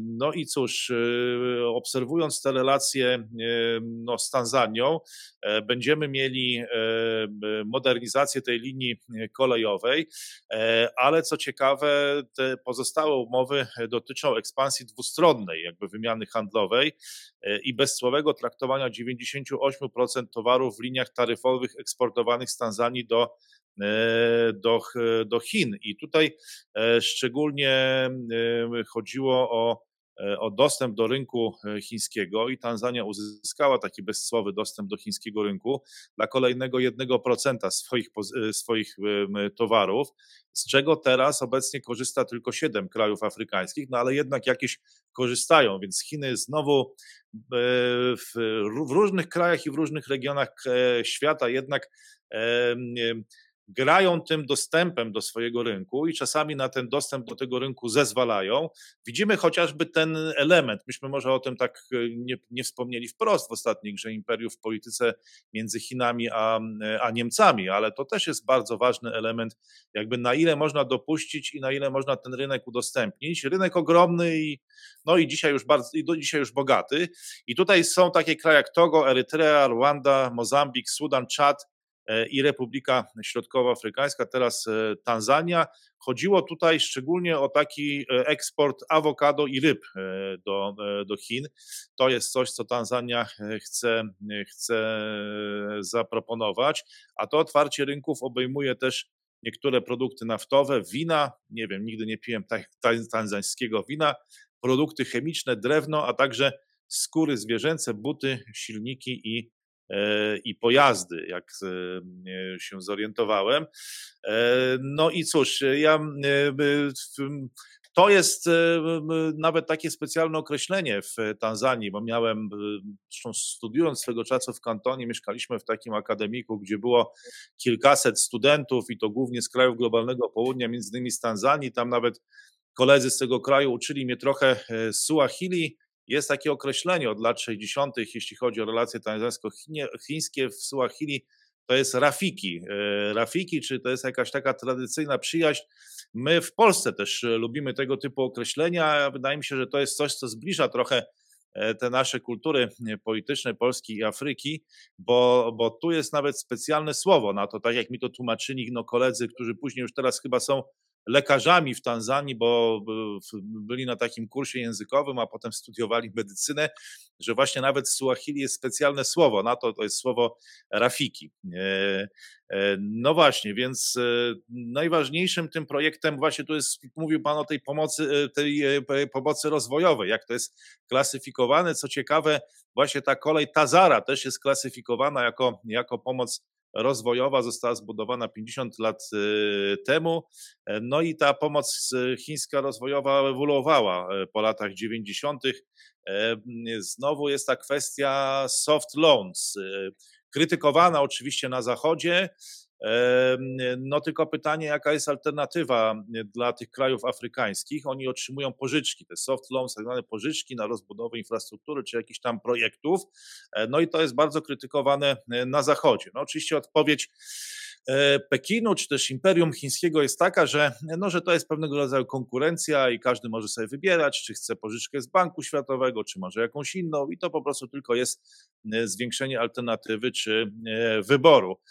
E, z drugiej strony, no te kraje często też za bardzo, my tego tak nie odczuwamy, przynajmniej na razie, e, bo dostępność kapitału akurat w tej części świata jest dosyć duża, ale tam e, w innych regionach świata, się w, tych krajach rozwijających się już niekoniecznie. Czasami tego kapitału brakuje, więc nam jest to łatwo krytykować, popijając gdzieś tam cappuccino czy lato, czy latę z tym przysłowiowym sojowym mlekiem gdzieś tam po prostu w, w jakiejś kawiarni, Natomiast ludzie tam rzeczywiście czasami nie mają e, za co tej infrastruktury zbudować.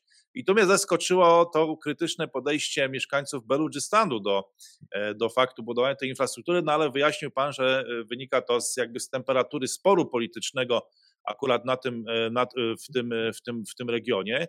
Natomiast tutaj wracając do Afryki i przechodząc już do Kenii, no, która słynie z tych biegaczy, nie wiem, czy tacy też słuchają Grę Imperiów i czy przez właśnie dwie godziny są w stanie przebiec mniej więcej, e, mniej więcej trasę maratonu. No ale w relacjach Kenii akurat z Chinami to kwestia tutaj tych dyskusji o pożyczkach e, jest dosyć istotna, bo w 2019 roku Kenia pożyczyła 5 miliardów dolarów na budowę innej linii kolejowej, Mombasa, właśnie z miasta portowego Mombasa do Naiwasza na zachód od, e, od Nairobi. E, no i oczywiście, jak to często bywa z inwestycjami infrastrukturalnymi, no, no nie są dochodowe, czy tak bezpośrednio nie przekładają się na większy dochód, więc tu jest problem ze, ze zwrotem tej pożyczki, spłatem tego kredytu, co budzi oczywiście wielkie emocje na całym świecie, zwłaszcza w świecie zachodnim, no ale znowu jest ten dylemat, kto ma większy problem, czy ten, co pożyczył te pieniądze, czy ten, co musi je E, czy ten, co dał pieniądze, czy ten, co musi je spłacić. No, e, w każdym razie niezrażone tym chyba e, Chiny, jak rozumiem, niezrażone tym sfinansowały również autostradę, czy taką drogę ekspresową w Nairobi. Nie wiem, czy kiedy się tam wybiorę kolejny raz i czy pan się może wybiera do Nairobi, albo ktoś z państwa, kto to obserwuje, no ale można by się przejechać pewnie tą 27 kilometrową drogą e, ekspresową po, e, po, po stolicy tego, e, tego kraju. Trwa debata w samej Kenii, no jak tą politykę prowadzić, na ile My tutaj zastanawialiśmy się nad tym współczynnikiem izolacjonizmu, czy współczynnikiem chaosu w mieście na wzgórzu, w Stanach Zjednoczonych, tym współczesnym Rzymie, no ale to zawsze te debaty trwają do tego, na ile i jak bardzo coś można zrobić. I tutaj akurat w Kenii zastanawiają się elity polityczne tego kraju, no na ile, jak e, sensownie pożyczać, na ile e, po prostu w te pożyczki iść, no w sytuacji, w której tak naprawdę alternatyw może zbyt wiele też nie ma i kapitału też nie ma, no a potrzeby jednak, e, jednak są. Tutaj okazało się, że no właśnie mamy te pożyczki często ponad miliard e, dolarów na różnego rodzaju, e, różnego rodzaju właśnie e, projekty. Mamy w Nigerii również chińskiego inwestora, który teraz kończy również duży, dużą, duży port o wartości półtora miliarda dolarów, także widzimy jakiego rzędu to są, to są kwoty. Chodzi, chodzi tutaj o lekki deep sea port, czyli o port lekki deep sea w stanie, w stanie Lagos, czyli niedaleko, jak rozumiem, E, stolicy, który może e, obsłużyć e, ponad milion kontenerów o standardowych rozmiarach i głębokość 16,5 metra, chyba więcej niż jest to wymagane do wpłynięcia do, do Bałtyku. No i cóż, to chyba tyle, jeśli chodzi, jeśli chodzi o, o te relacje z krajami afrykańskimi. Czy widzi Pan tu jakieś podobieństwa do, nie wiem, Pakistanu czy krajów Bliskiego Wschodu? E, bo w sumie też są to kraje rozwijające się i czy one w tych relacjach e, z Chinami mają podobną e, agendę? Jeszcze tylko dodam, Rafiki to na pewno po arabsku, nie wiem, może też w Swahili. A, to, no tak, to na pewno w Swahili, ale że po arabsku to nie wiedziałem. Rafiki, tak, mój przyja przyjaciel, tak. A jak powiem Memnonuam Gatę, to też pan zrozumie, znając arabski? Nie, to już nie, to już nie jest arabski. A więc ten, więc wracając... A Jumbo? Jumbo? Zupełnie nie. A, Jumbo to jest dzień dobry, takie hello. Bo... Wiem, pamiętam tylko Marka Niedźwieckiego i słynne Jeke Jeke, co miało oznaczać duża woda, tak? A Manina Kupenda, to też, też pan rozumie z arabskiego? Nie, nie, nie. nie, nie, nie. nie, nie. No mówię, no, to nie arabski, Rafiki to arabski. Okej, okay. E, jeszcze wraca, wróćmy, do, wróćmy do, tych, e, do tych krajów e, azjatyckich. Znaczy, z całą pewnością, czy dla Birmy, czy dla Pakistanu, współpraca z Chinami, no to jest wielki zastrzyk pieniędzy, a już w Pakistanie jest to oczywiste. Ja pamiętam Pakistan jeszcze sprzed zaangażowania się chińskiego. Na przykład jednym z największych problemów pakistańskich i to problemem egzystencjalno-cywilizacyjnym, nie tylko infrastrukturalnym, był brak prądu. Znaczy standardem były wyłączenia e, energii elektrycznej również dla przemysłu na na przykład 8 godzin dziennie co praktycznie, szczególnie przy procesach technologicznych, e, e, odlewni przede wszystkim, ponieważ tam jest bardzo dużo, e, czy w Karachi, czy w Lahore, a szczególnie w Lahore, no, odlewni. Ja byłem w takiej odlewni, gdzie robiono akurat silniki do traktorów, gdzie w pewnym momencie zgasł prąd, wyłączyły się wszystkie wentylatory. ten pył zaczął osiadać na te, na te odlewy, to oczywiście zrobiło się koszmarnie gorąco. Większość pewnie tej, tej produkcji w Europie byłaby do wyrzucenia po tym, jak to wszystko zostało wyłączone. I na przykład takiego wyłączenia tego prądu nie ma przez kilka godzin, więc fabryka stoi. Jest, to już było coś, e, już nie mówiąc o ludności cywilnej, że tak powiem, czyli niezwiązanej z przemysłem, gdzie lodówka stała się dodatkową szafką. E, I to jest tak, że oni, pomimo tego, że, że Pakistan ma na przykład wielkie złoża węgla, E, większe niż Polska, w ogóle jedne z większych na świecie, nieeksploatowane na granicy z Indiami, to nikt nie potrafił w to zainwestować. Pakistańczycy poszukiwali w Polsce e, inżynierów i firm, które mogłyby zbudować im tam elektrownię węglową, ale Polacy jak zwykle nie odpowiedzieli na tą propozycję. Natomiast na tę propozycję odpowiedzieli Chińczycy, zbudowali od razu bezpośrednio przy złożach wielką elektrownię węglową i w tej chwili ten większość problemów energetycznych Pakistanu może nie została, nie została zlikwidowana, ale znaczna część. Jeżeli mamy tam jakieś informacje o kolejnych budowach e, elektrowni, no to w Pakistanie to są elektrownie chińskie budowane przez Chińczyków e, w kooperacji z jakimiś lokalnymi biznesmenami, którzy są inwestorami często, ko koinwestorami finansowymi, ale no niestety już tego, ponieważ to jest e, mało, znaczy nam się wydaje, że inwestycje, takie w infrastrukturę, czy w przemysł maszynowy, czy w przemysł energetyczny, to jest coś prostego, ponieważ my jesteśmy przyzwyczajeni do tego, że w Europie mamy zaawansowaną myśl techniczną, ale akurat przynajmniej w tej części Azji, którą poznałem, jedną z, jednym z największych e, problemów i barier jest brak specjalistów, czyli brak osób, które dysponują wiedzą, doświadczeniem, chociażby właśnie w budowie czy projektowaniu takich takich e, instalacji. I dlatego właśnie poszukuje się nie tyle nawet kapitału, co po prostu specjalistów, którzy mają doświadczenie, czy którzy mają dokumentowane oczywiście doświadczenie e, w budowie czy linii technologicznych, czy właśnie takich całych dużych zakładów infrastrukturalnych, czego Chińczycy mają w nadmiarze. I to jest jakby, więc to jest z tego punktu widzenia te państwa bardzo sobie chwalą e, to. No ale z drugiej strony trzeba też pamiętać i zapewne będziemy mieli też z tym do czynienia w Afryce, już szczególnie jeżeli idziemy gdzieś tam w okolice Kenii, że wszędzie tam, gdzie będą, gdzie będą z jednej strony duże inwestycje infrastrukturalne, a z drugiej strony wielkie kontrasty, jeśli chodzi o rozwój e, gospodarczy poszczególnych regionów czy grup etnicznych, to to będzie również wywoływało konflikty. No przecież tak samo jak w Nigerii. No nie, szukaj, nie oszukujmy się, przecież Nigeria jest państwem potencjalnie wyjątkowo bogatym. E, co więcej, jest państwem wyjątkowo rozwiniętym, z wielkimi zasobami wszystkiego tak naprawdę, co tam na tej tablicy Mendelejewa sobie znajdziemy, to pewnie znajdziemy kopalnię bądź potencjał kopalniany w Nigerii, a pomimo tego jest to państwo rozdzierane przecież permanentnie konfliktami politycznymi, religijnymi, lokalnymi partyzantkami, e, lokalnymi szwadronami śmierci, wojnami, prawda, plemiennymi i tak dalej, więc to nie oznacza, że tutaj, że ten, że ten e, byt, e, że pojawienie się inwestora kolejnego e, oznacza nagle uspokojenie nastrojów, ponieważ wszyscy będą na tym zarabiać. No, tak, tylko że niektórzy chcą po prostu zarabiać więcej, a co więcej, chcą komuś nie, nie dać zarobić nic. I to jest jedna z przyczyn, no powiedzmy, jeden z elementów rekrutacyjnych do tych roz, rozmaitych partyzantek. Z tego punktu widzenia chyba się tak bardzo Afryka od Azji e, nie różni. Ja piję do tego Beludżystanu versus, versus tego, co na przykład właśnie obserwujemy w Nigerii. Czyli mówiąc o tym, że cała centralna Afryka, która jest przecież również potencjalnie niezwykle bogata w zasoby naturalne, i nawet budowa infrastruktury niewiele tam zmieni, ponieważ mamy tam regularną wojnę praktycznie na wszystkich granicach i te hekatomby różnych armii, czy nawet właśnie armii kenijskiej, czy armii Czadu, czy później dalej Mali, Burkina Faso, w walce z rozmaitymi partyzantkami. To są od północy y, tuareskie, lokalnie islamskie, a jeszcze dodatkowo do tego konflikty między grupami etnicznymi. To wszystko jakby nie daje pozytywnego e, obrazu dla Afryki. O ile te wybrzeża są jeszcze jakoś, no trochę tak jak w czasach kolonialnych, czyli o ile wybrzeża są jeszcze jakoś tam kontrolowane i są często lepiej rozwinięte, Somalia jest akurat wyjątkiem, natomiast e, ten interior jest, znajduje się poza kontrolą również często władz centralnych.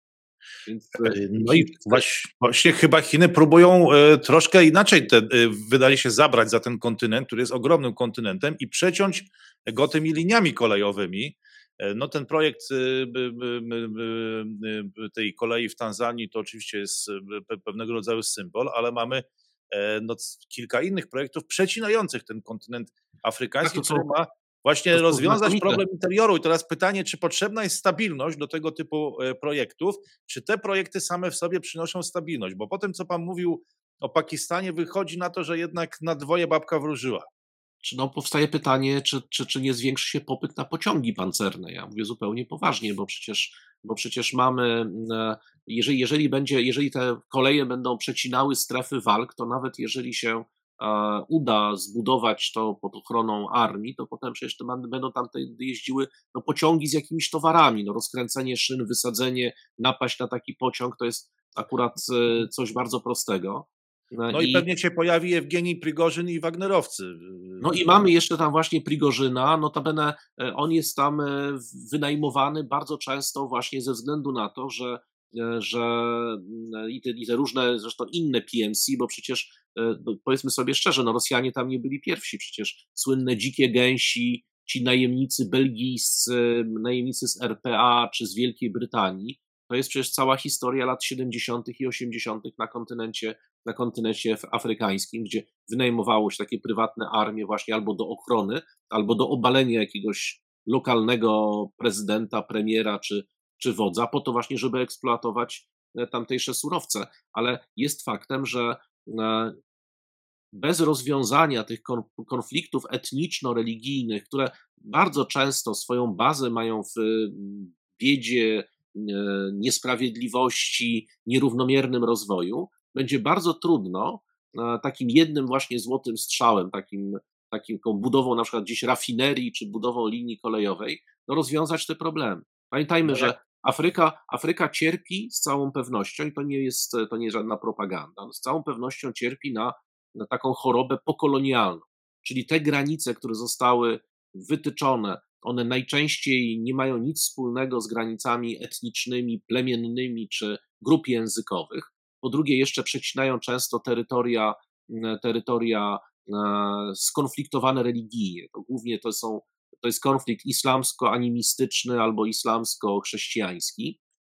I co więcej, e, naturalna, taka strukturalna bieda, która tam e, panuje w Afryce, powoduje, że ta grupa etniczna, która ma jakąś przewagę i znajduje się u władzy, zwykle, krótko mówiąc, nawet jeżeli nie specjalnie prześladuje jakąś inną grupę etniczną, no to nie dopuszcza jej do podziału tego bogactwa, a dopuszczenie bądź niedopuszczenie do podziału bogactwa to nie jest kwestia tego, że ktoś będzie miał ładniejszego Mercedesa, tylko że, tylko krótko mówiąc, czy ktoś przeżyje, bo jest, czy, czy ma dostateczną ilość żywności czy lekarstw, żeby przeżyć. Okay, A z, tego, z, tym... z tego, co Pan mówi, nie jest najważniejsze w ogóle bogactwo jako, jako pewnego rodzaju wartość nominalna, tylko wartością jest umiejętność e, dzielenia tego bogactwa, nawet jeśli ono jest mniejsze, ale, większość, no ale większość konfliktów, tak. ale przecież większość konfliktów politycznych, czy politycznych, a już takich, gdzie są, mamy do czynienia z różnymi grupami etnicznymi, no, związana jest z redystrybucją tego bogactwa. Tak? Jedna grupa etniczna, która jest u władzy ma, a druga,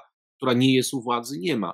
No szczególnie w takiej sytuacji, gdzie to jest, gdzie liczy się powiedzmy, czy też gdzie ma znaczenie przeżycie biologiczne, bo jednak przecież pamiętajmy, że te największe obszary e, strukturalnej nędzy znajdują się cały czas na terytorium Afryki, pomimo jej ogromnego potencjału, chociażby surowcowego. I to jest jakby pierwotnym źródłem różnego rodzaju e, ekstremizmów, czy to będzie ekstremizm polityczny, prawda, czy jaki mieliśmy w latach 70., czyli różne tam maoistowskie czy komunistyczne partyzantki, czy to będzie w tej chwili ekstremizm religijny, no, ale w, te ekstremizmy występują mniej więcej na tych samych obszarach, zmieniają się tylko, powiedzmy, e, ich e, afiliacje polityczne. I sama i samo pojawienie się takich inwestycji oczywiście jest ważne, natomiast równie ważne jest to, czy właśnie ta redystrybucja dóbr, tak jak mamy właśnie ten przykład pakistański jest bardzo dobry. E, Beludżowie uważają, że ta redystrybucja dóbr nie ma się nijak do rzeczywistości gospodarczej, a w związku z tym występują przeciwko czemuś, co obiektywnie, czyli z naszego zewnętrznego punktu widzenia, abstrahującego od konfliktu politycznego, przynosi jednak obiektywny rozwój gospodarczy i perspektywę dla tego regionu, no takiego zapomnianego przez Boga i ludzi. Mhm. No to jest rzeczywiście e, bardzo ciekawa sprawa. Ja byłem zadziwiony Pakistanem, że, e, że możliwa jest taka koegzystencja infrastruktury i niestabilności e, politycznej, bo odwiedzając ten kraj, no właściwie nie mogłem przejść 100 czy 200 metrów bez jakiegoś checkpointu. Tam były hotele zamienione w ogóle w jakieś twierdze, obudowane jakimiś kontenerami. Czułem się, jakbym był w jakimś zamku średniowiecznym, albo te Diplomatic Mansion, ta dzielnica dyplomatów w ogóle za jakimś szlabanem, oddzielona w, w, w, w, stolicy właśnie tego kraju, ale to już nawet nie tylko dotyczyło Islamabadu, ale także Karachi czy innych miast. Karachi, Lahore, wszędzie. wszędzie. Co więcej, tak. te kontenery mają zatrzymać falę uderzeniową, jeżeli taki tir z 20 tonami materiału wybuchowego wybuchnie.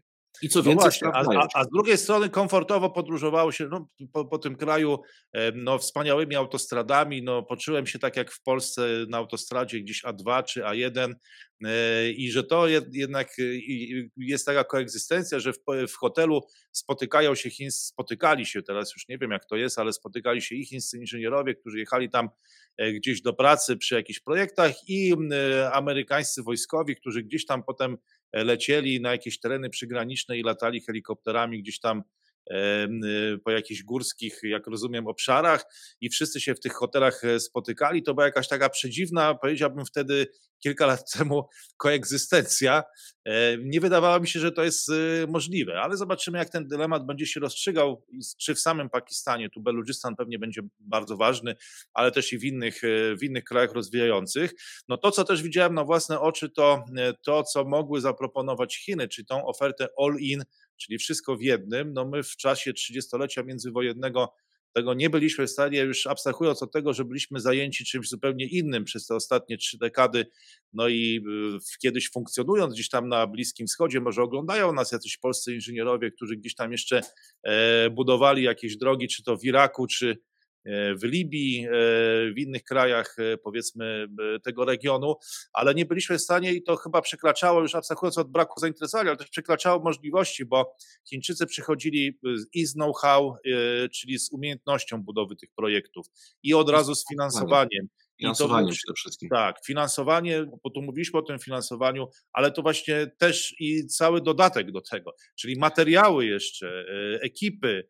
E, czasem nawet już zatrudniano miejscowych ludzi, ale nawet jeżeli ich nie zatrudniano, to i tak Chińczycy przywozili swoich e, tak, ludzi, tak, więc byli w stanie zbudować wszystko od początku do końca i to nawet może nie tyle jedne firmy, co całe konsorcja. I tu gdyby, gdyby ktoś chciał rywalizować, o to było bardzo ciężko w ogóle wszystkim innym, no to trzeba było tworzyć konsorcja, bo tutaj Chińczycy się zabierali za cały obrazek jakby, znaczy brali wszystko od początku do tak. końca, all in i to było ich wielką przewagą, no ale faktycznie jakby konkludując e, tą część afrykańską naszej e, dyskusji, no można powiedzieć, że pojawiają się dwa dylematy, które też Pan zasygnalizował. No pierwszy to jest dylemat chiński, to znaczy jak długo to może trwać E, w taki sposób, że Chińczycy się nie zaangażują bezpośrednio po prostu w kształtowanie rzeczywistości w tych krajach, bo mają chociażby już bardzo dużą grupę ludzi, która tam mieszka, czy to inżynierów właśnie, czy jakichś innych ludzi, którzy tam po prostu funkcjonują. I to jest kwestią czasu, kiedy trzeba będzie w jakiś bardziej aktywny sposób się e, włączyć w kształtowanie po prostu sytuacji w tych krajach, w których, w których ci inżynierowie często z rodzinami, tak, ci ludzie po prostu tam są, do ochrony chociażby tych ludzi. A druga rzecz, no to kraje afrykańskie, tak, i znowu, bo my w Polsce, no to tak mówimy albo tak, albo nie, no ale pytanie jest takie, że do pewnego stopnia to może służyć, czy do pewnego stopnia jest korzystne, ale znowu ten miernik, oszacowanie tego miernika zaangażowania, e, do którego momentu to jest korzystne, a gdzie a gdzie następuje przedawkowanie. No, bardzo jestem tego e, ciekaw. No, plus oczywiście ten współczynnik redystrybucji, e, który też Pan zasygnalizował, że to bogactwo brutto się zwiększy jakby, tak, czy nominalnie ono nominalnie się zwiększy, no ale jeżeli ktoś, kto nie ma kultury wydawania pieniędzy albo kultury redystrybucji, dostanie dużą sumę pieniędzy, tak jak ktoś, kto w totolotka wygrywa, to bardzo często ci ludzie i tak po dwóch latach E, e, no, są bankrutami, jeżeli nie umieją tych pieniędzy wydawać. Czyli jakby umiejętność redystrybucji czy wydawania tych pieniędzy, no tutaj jest też absolutnie kluczowa. Ale pewnie moglibyśmy o tym rozmawiać jeszcze przez kolejne 80 albo 180 minut, a może nawet i 80 dni. I Phileas Fogg może już by zdążył okrążyć świat e, w tym czasie, a my byśmy dalej te dyskusje prowadzili. To może przeskoczmy jednak do tego Izraela, bo tam wybory, również wybory, mówiliśmy o nich tydzień temu. No i jak zaczęła się klarować teraz sytuacja już po ogłoszeniu tych wyników wyborów i po pierwszych rozmowach? Znaczy, to jest właśnie ciekawe, ponieważ po pierwsze Benjamin Netanyahu jest oczywiście kandydatem na premiera i on tym premierem zostanie. Natomiast skład nowego rządu jest cały czas przedmiotem bardzo intensywnych zakulisowych rozmów. W tej chwili e, jest bardzo duży opór przeciwko przede wszystkim e, tece ministerialnej dla Bengwira, który jest takim apologetą, jest ekstremistą, jest apologetą terroryzmu izraelskiego. Tam zresztą u niego tam jeden tam portret takiego znanego terrorysty jeszcze z czasów e, walki przeciwko, przeciwko Brytyjczykom gdzieś tam wisi rzekomo. Jest taką osobą, która może ten konflikt izraelsko-palestyński rozpalić tak naprawdę jednym słowem, czy oczywiście z pozycji e, ministerialnej, czy jednym działaniem. Już z całą pewnością, gdyby dostał e, tekę, którą, e, na którą ma ochotę, czyli ministra spraw wewnętrznych, no to wtedy mamy regularną wojnę i to nie wiadomo, czy ta wojna będzie wojną domową w Izraelu, prawda, czy też nie rozleje się na sąsiednie kraje. Zresztą takie sygnały nam się pojawiają na przykład ze strony Jordanii. Jordania już oświadczyła, że każda próba zmiany status quo, chociażby wzgórza świątynnego, które jest oddane pod kuratelę króla Jordanii, przynajmniej formalnie, po, po, tym, po tych umowach z 67 roku, prawda, kończących, kończących właściwie zawieszenia broni, które kończyło wojnę między, między Izraelem i Jordanią. Ona jest tam, może można powiedzieć, że ciągłe naruszenia tej suwerenności E, tego wzgórza świątynnego jednak nie są formalnym wywłaszczeniem. Tak, tak jeszcze, jeszcze, jeszcze raz powiem jeszcze o Bengwirze, tak? Bengwir generalnie jest uznawany za ekstremistę i nawet partie mm, e, skrajnie prawicowe e, w Izraelu teraz wystosowują jakieś petycje, prośby, żeby jednak jego nie robić ministrem, nie dawać mu takiej ministerialnej, ponieważ jest to osoba, która sprowadzi na Izrael poważną destabilizację. No to jest, czy to jest destabilizacja wewnętrzna, czy to jest destabilizacja w relacjach z krajami sąsiednimi, tak jak na przykład z Jordanią, która, ponieważ pojawiły się już jakieś głosy na temat możliwego, możliwej zmiany statusu wzgórza świątynnego, które teoretycznie znajduje się pod kuratelą króla Jordanii, e, czyli to miałoby być teraz tak wyglądać, że e, oto Izraelczycy e, jakby przejęliby na własność to wzgórze, czy też, czy też mieliby swobodę wstępu co y, budziłoby z całą pewnością no, permanentne napięcia. Zresztą tam jest tak, że w tej chwili tak to wygląda w ten sposób, że wtedy, kiedy Żydzi chcą się pomodlić na wzgórzu świątynnym, to policja siłą wyrzuca wszystkich Arabów albo ewentualnie zamyka ich y, na stałe w meczecie i wtedy dopiero ci Izraelczycy mogą tam się pójść pomodlić. Ale w takiej sytuacji, jak Ben Gwir zresztą o to postuluje, żeby nie było żadnych no-go zone, czyli krótko mówiąc, wszędzie Izraelczyk może wejść, ponieważ nie ma czegoś takiego jak terytoria okupowane, to jest terytorium Izraela i oni są po prostu u siebie. A więc e, to by oznaczało naruszenie status quo z krajami arabskimi, naruszanie wszystkich tych porozumień, które i tak Izrael łamie, no ale teraz byłoby to w świetle czy w majestacie prawa.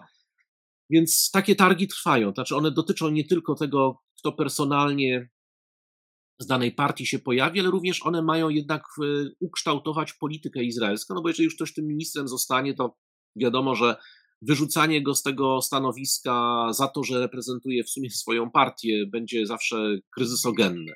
Więc, e, więc, nie, więc jakby gdyby te, te targi są, trwają do dzisiaj, ale bardzo ciekawe w tym kontekście są, pomimo tego, że rządu jeszcze nie ma, dwie, dwa takie zdarzenia, które ostatnio obserwowaliśmy. No pierwsze to jest wywiad E, generała Gansa, który teraz będzie no, ustępującym e, ministrem obrony, on powiedział po pierwsze o tym, co się może zdarzyć w kontekście Iranu. To jest niezwykle ciekawe. Co zrobi Netanyahu w kwestii irańskiej, tym bardziej, że wiele osób e, jest przekonanych, że jest to jednak osoba, która w największym stopniu jest zwolennikiem interwencji przeciwko Iranowi.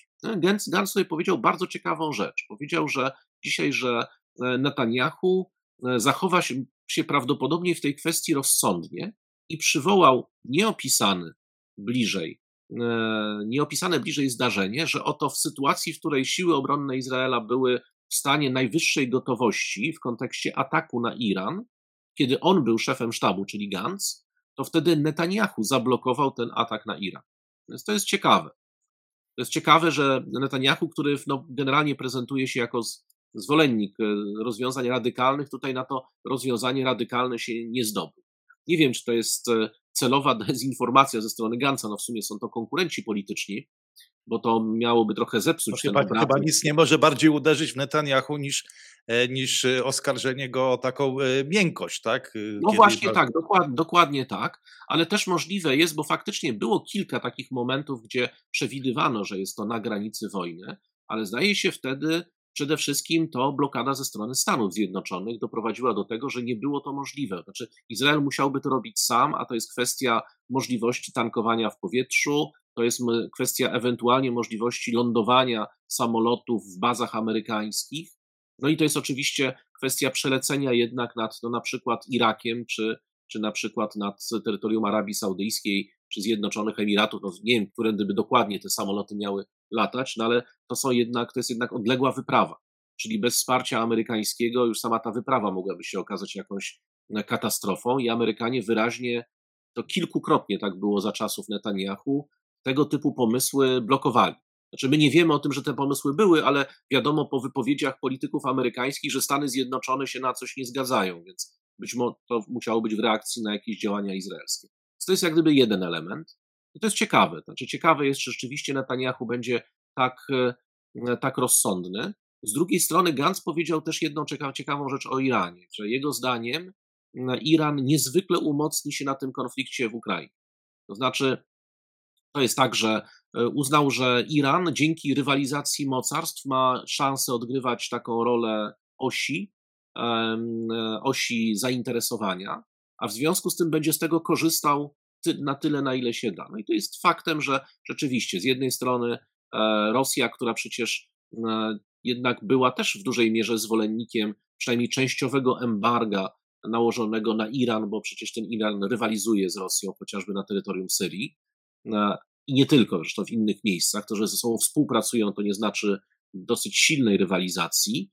Otóż Rosja, no, rzucona trochę przez Zachód na kolana, musi poszukiwać no właśnie, w Korei Północnej być może importują ryż, to byłoby najśmieszniejsze, ale z Iranu broń, czy rakiety, czy, czy owe drony, e, to oznacza, że przecież coś dostała, dostał Iran w zamian. I to wcale nie muszą być jakieś technologie nuklearne, bo Iran wcale nie musi tak intensywnie zabiegać o budowę broni atomowej, ale Iran ma dziesiątki różnych potrzeb, chociażby właśnie technologicznych, czy chociażby twardych dewizowych związanych z, z blokadą ekonomiczną prowadzoną przez Stany Zjednoczone, więc tutaj na tym zyskuje. No i oczywiście zyskuje też jako potencjalna przeciwwaga dla Arabii Saudyjskiej, gdyby do tego JCPOA-2 y, dealu doszło, do otwarcia rynku. Czyli tutaj ten, ta analiza Gansa jest prawidłowa. I druga ciekawostka związana z Izraelem, no to jest ta pierwsza, pierwsze spotkanie Netanyahu, jeszcze, y, no jeszcze nie premiera, no ale już po wyborach, to pierwsze spotkanie z prezydentem Cypru co też pokazuje, że Izrael będzie prowadził aktywną politykę w tej części świata, ponieważ e, eksploatacja złóż gazu oraz wspólna eksploatacja złóż, złóż, złóż gazu również e, z Cypryjczykami, to jest wyzwanie rzucone Turcji, która to Turcja, jak wiemy, podzieliła już sobie dawno temu z Libijczykami całą tą, tę część e, Morza Śródziemnego. Więc tutaj, jak sądzę, będziemy mieli do czynienia ze wzrostem napięcia i te zabiegi Ankary intensywne o to, żeby tutaj odbudować relacje z Izraelem, moim zdaniem pod rządami Bibiego no, nie, znajdą, nie, znajdą, nie znajdą chętnego interlokutora. Tutaj Turcja jest jednak, znaczy Izrael jest gotowy rozwijać stosunki właśnie z Grecją, z Cyprem i raczej nie z Turcją, która przecież tylko na chwilę zaprzestała wspieranie chociażby Hamasu, właśnie na ten czas potencjalnego, potencjalnego ocieplenia. I Izraelczycy zresztą to interpretują jako wprost mm, próbę dotarcia do Białego Domu przez, przez Tel Awiw ze względu na bardzo złe relacje turecko-amerykańskie i nie chcą specjalnie tej roli pełnić. Tutaj ten, ten sygnał wysłany przez Bibiego jest przynajmniej w tej chwili tak odczytywany, że to jest taki wyraźny też sygnał do Ankary, że ten, tutaj nie będzie żadnej entente cordiale z, z Istambułem, że będziemy mieli do czynienia z kontynuacją tego, co Bibi tak naprawdę robił w poprzedniej kadencji. E, no cóż, bardzo, e, bardzo to e, ciekawe. Zobaczymy, jak się potoczy sytuacja na Bliskim Wschodzie. Na pewno będziemy tam cały czas wracać, bo każdy tydzień może dużo zmienić, także, e, także w Izraelu. Zobaczymy, jak będzie się kształtować powyborcza sytuacja e, w tym kraju. No paradoksalnie musimy wrócić znowu do stolicy imperium, czyli miasta na wzgórzu, do Waszyngtonu, gdzie też będzie kształtował się nowy układ powyborczy i on będzie miał również znaczenie dla Azji Wschodniej, gdzie zrobiło się niespokojnie za sprawą Korei Północnej. Tak na marginesie ja się zastanawiam, E, jak to właściwie jest, bo to jest taki paradoks trochę polski teraz, że mi się wydaje, że duża część opinii publicznej, przynajmniej tej bardziej takiej prawicowej, antyrosyjskiej, kibicuje Trumpistom i kibicuje E, Trumpowi. E, no a de facto e, im więcej będzie jego zwolenników w, w kongresie czy w Izbie Reprezentantów, no to tym większy będzie ten współczynnik jednak chaosu i współczynnik izolacjonizmu. No ja zakładam, że to raczej Joe Biden i ta administracja, establishment amerykański jest gwarantem tego układu, który jest, a zwycięstwo Trumpa, no to będzie ten układ kwestionować. I teraz y, dlatego nie bardzo widzę, dlaczego, y, dlaczego y, no ci tacy polscy jastrzębie najbardziej popierają Trumpa, no skoro on będzie, im większy będzie jego wpływ, tym, tym bardziej on będzie destabilizował ten układ, którego gwarantem jest Biden i establishment amerykański. No ale zobaczymy, jak to, jakie to będzie miało znaczenie nie tylko w Polsce, ale, na, e, ale w, na Dalekim Wschodzie, czy też w Azji Wschodniej, bo tam e, mamy do czynienia z przerzucaniem się właśnie jakimiś wystrzałami, rakietami. Ostatnio w Korea Północna, jak twierdzi w reakcji no, na masowe ćwiczenia sił powietrznych USA i Korei Południowej, wystrzeliła dziesiątki pocisków i poleciała, poderwała E, samoloty e, bojowe w kierunku, w kierunku morza, co wywołało alarmy ewakuacyjne, no nie tylko wśród, teraz już chyba widzę, że naszego bardzo bliskiego partnera w Korei Południowej, w Seulu, no ale, ale również i, e, i w Japonii.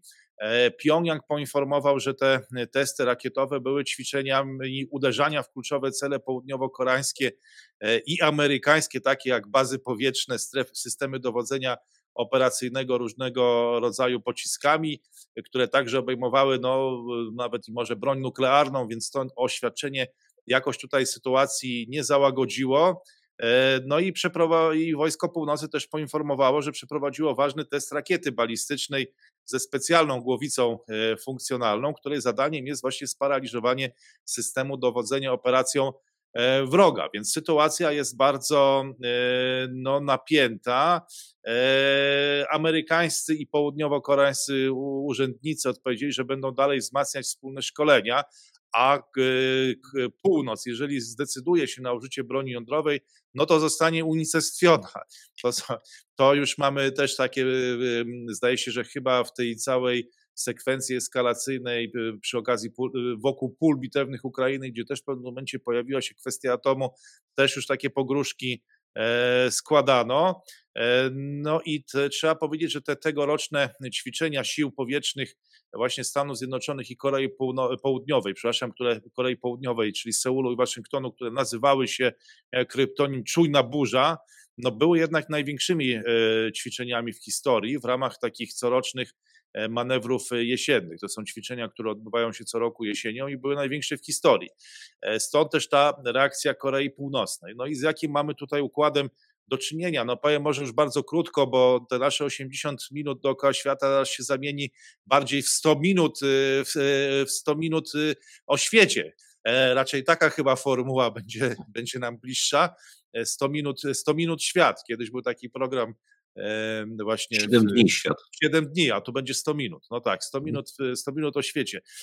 No więc właśnie, więc e, no, tu już chyba nawet nie chodzi o tą słynną taktykę reżimów Kima, gdzie, gdzie to był, no co tu dużo mówić, trochę pewnego rodzaju atencjusz wykorzystujący współczesną cywilizację medialno-cyfrową, to znaczy on wykonywał jakiś gest i za chwilę wszyscy o tym e, pisali. E, Google Trends od razu pokazywał, że Korea Północna, Kim Jong-un, no to jest po prostu w pierwszej dziesiątce najczęściej wyszukiwanych haseł, czy będzie wojna, wszyscy dziennikarze, wydawcy, wszystkie media od razu materiały materiały na ten temat, co zrobi Korea Północna. I to trzeba przyznać, że była taktyka, która z punktu widzenia Korei Północnej sprawdzała się nieźle. On oczywiście tam był nazywany szaleńcem, człowiekiem niespełna rozumu, no my zwłaszcza w Polsce kochamy takie historie, trochę jak z Hot Shots mam wrażenie, że ci wszyscy dyktatorzy są jakimiś kompletnymi idiotami, właśnie jak z Hot Shots e, z tych filmów e, komediowych amerykańskich. I to do pewnego stopnia e, działało, ale teraz chyba wygląda na to, że sytuacja jest jednak poważniejsza, że te napięcia geopolityczne zaczynają również jakoś wpływać na ten reżim północno-koreański. Być może z tego punktu widzenia że podobno elity północno-koreańskie są zawiedzione tym, że Chiny się wystarczająco nie opowiedziały po stronie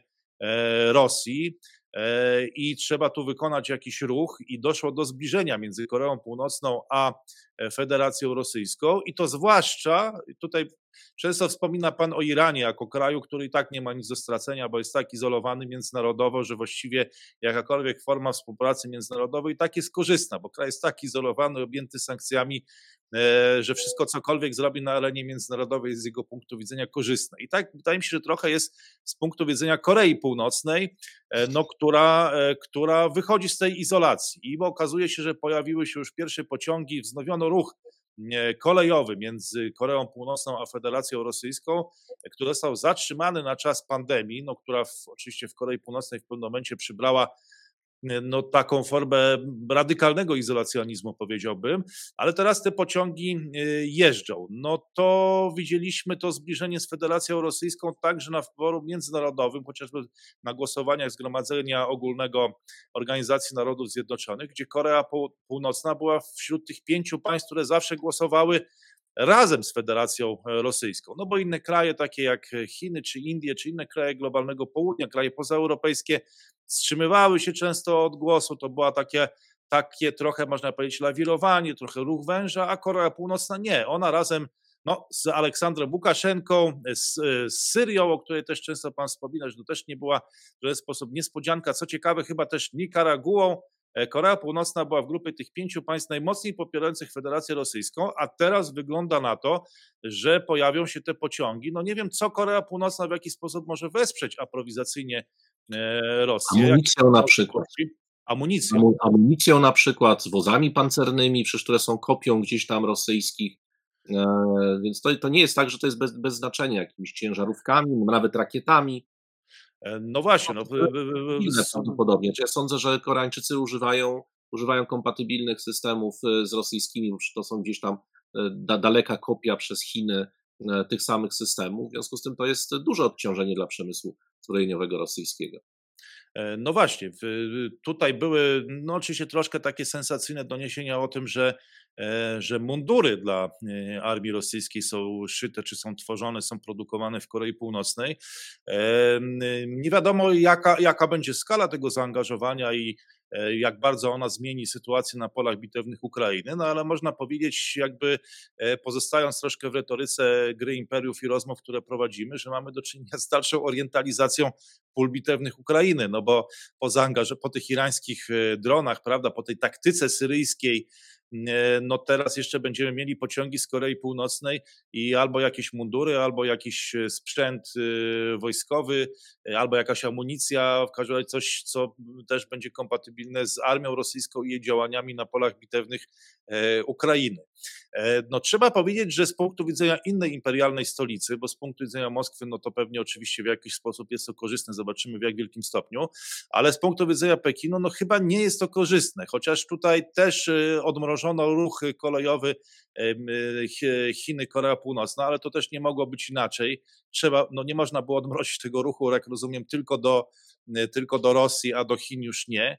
E, zresztą to też tworzy jakby ciekawe możliwości, bo te pociągi mogą jeździć z, na przykład z Chin do Korei Północnej, a potem do Federacji Rosyjskiej, no ale to są jakby tylko takie teoretyczne możliwości i teraz e, spekulować na ten temat chyba nie, nie miałoby sensu, co tam mogłoby się wydarzyć, jak ten ruch kolejowy miałby wyglądać.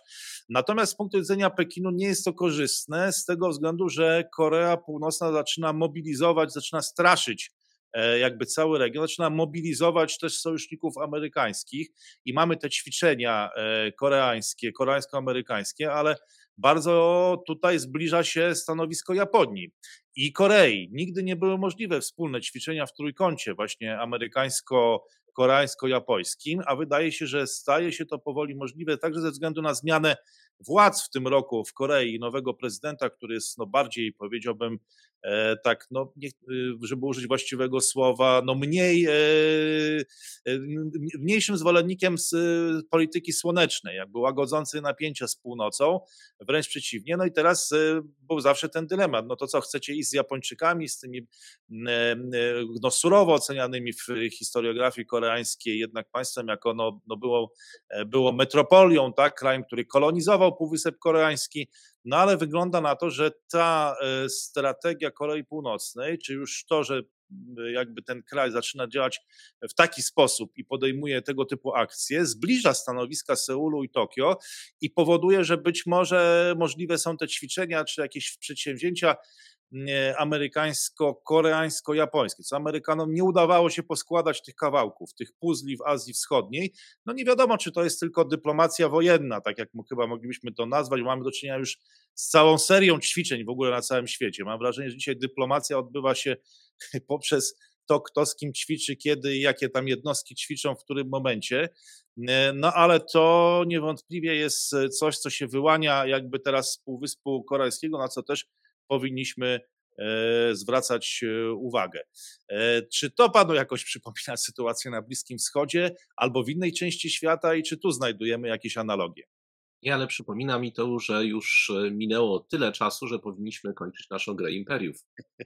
No właśnie, w takim razie jaki znaczek proponuje Pan na końcu, żebyście Państwo dali razem, sygnał, że dotrwaliście. Zobaczymy, czy dotrwaliście każdy możliwy, mówi Pan. Każdy możliwy. Ludzie się świetnie bawią przy wymyślaniu coraz e, nowych. Dziękujemy bardzo za tę inwencję. No to nie ma sensu żadnego narzucać.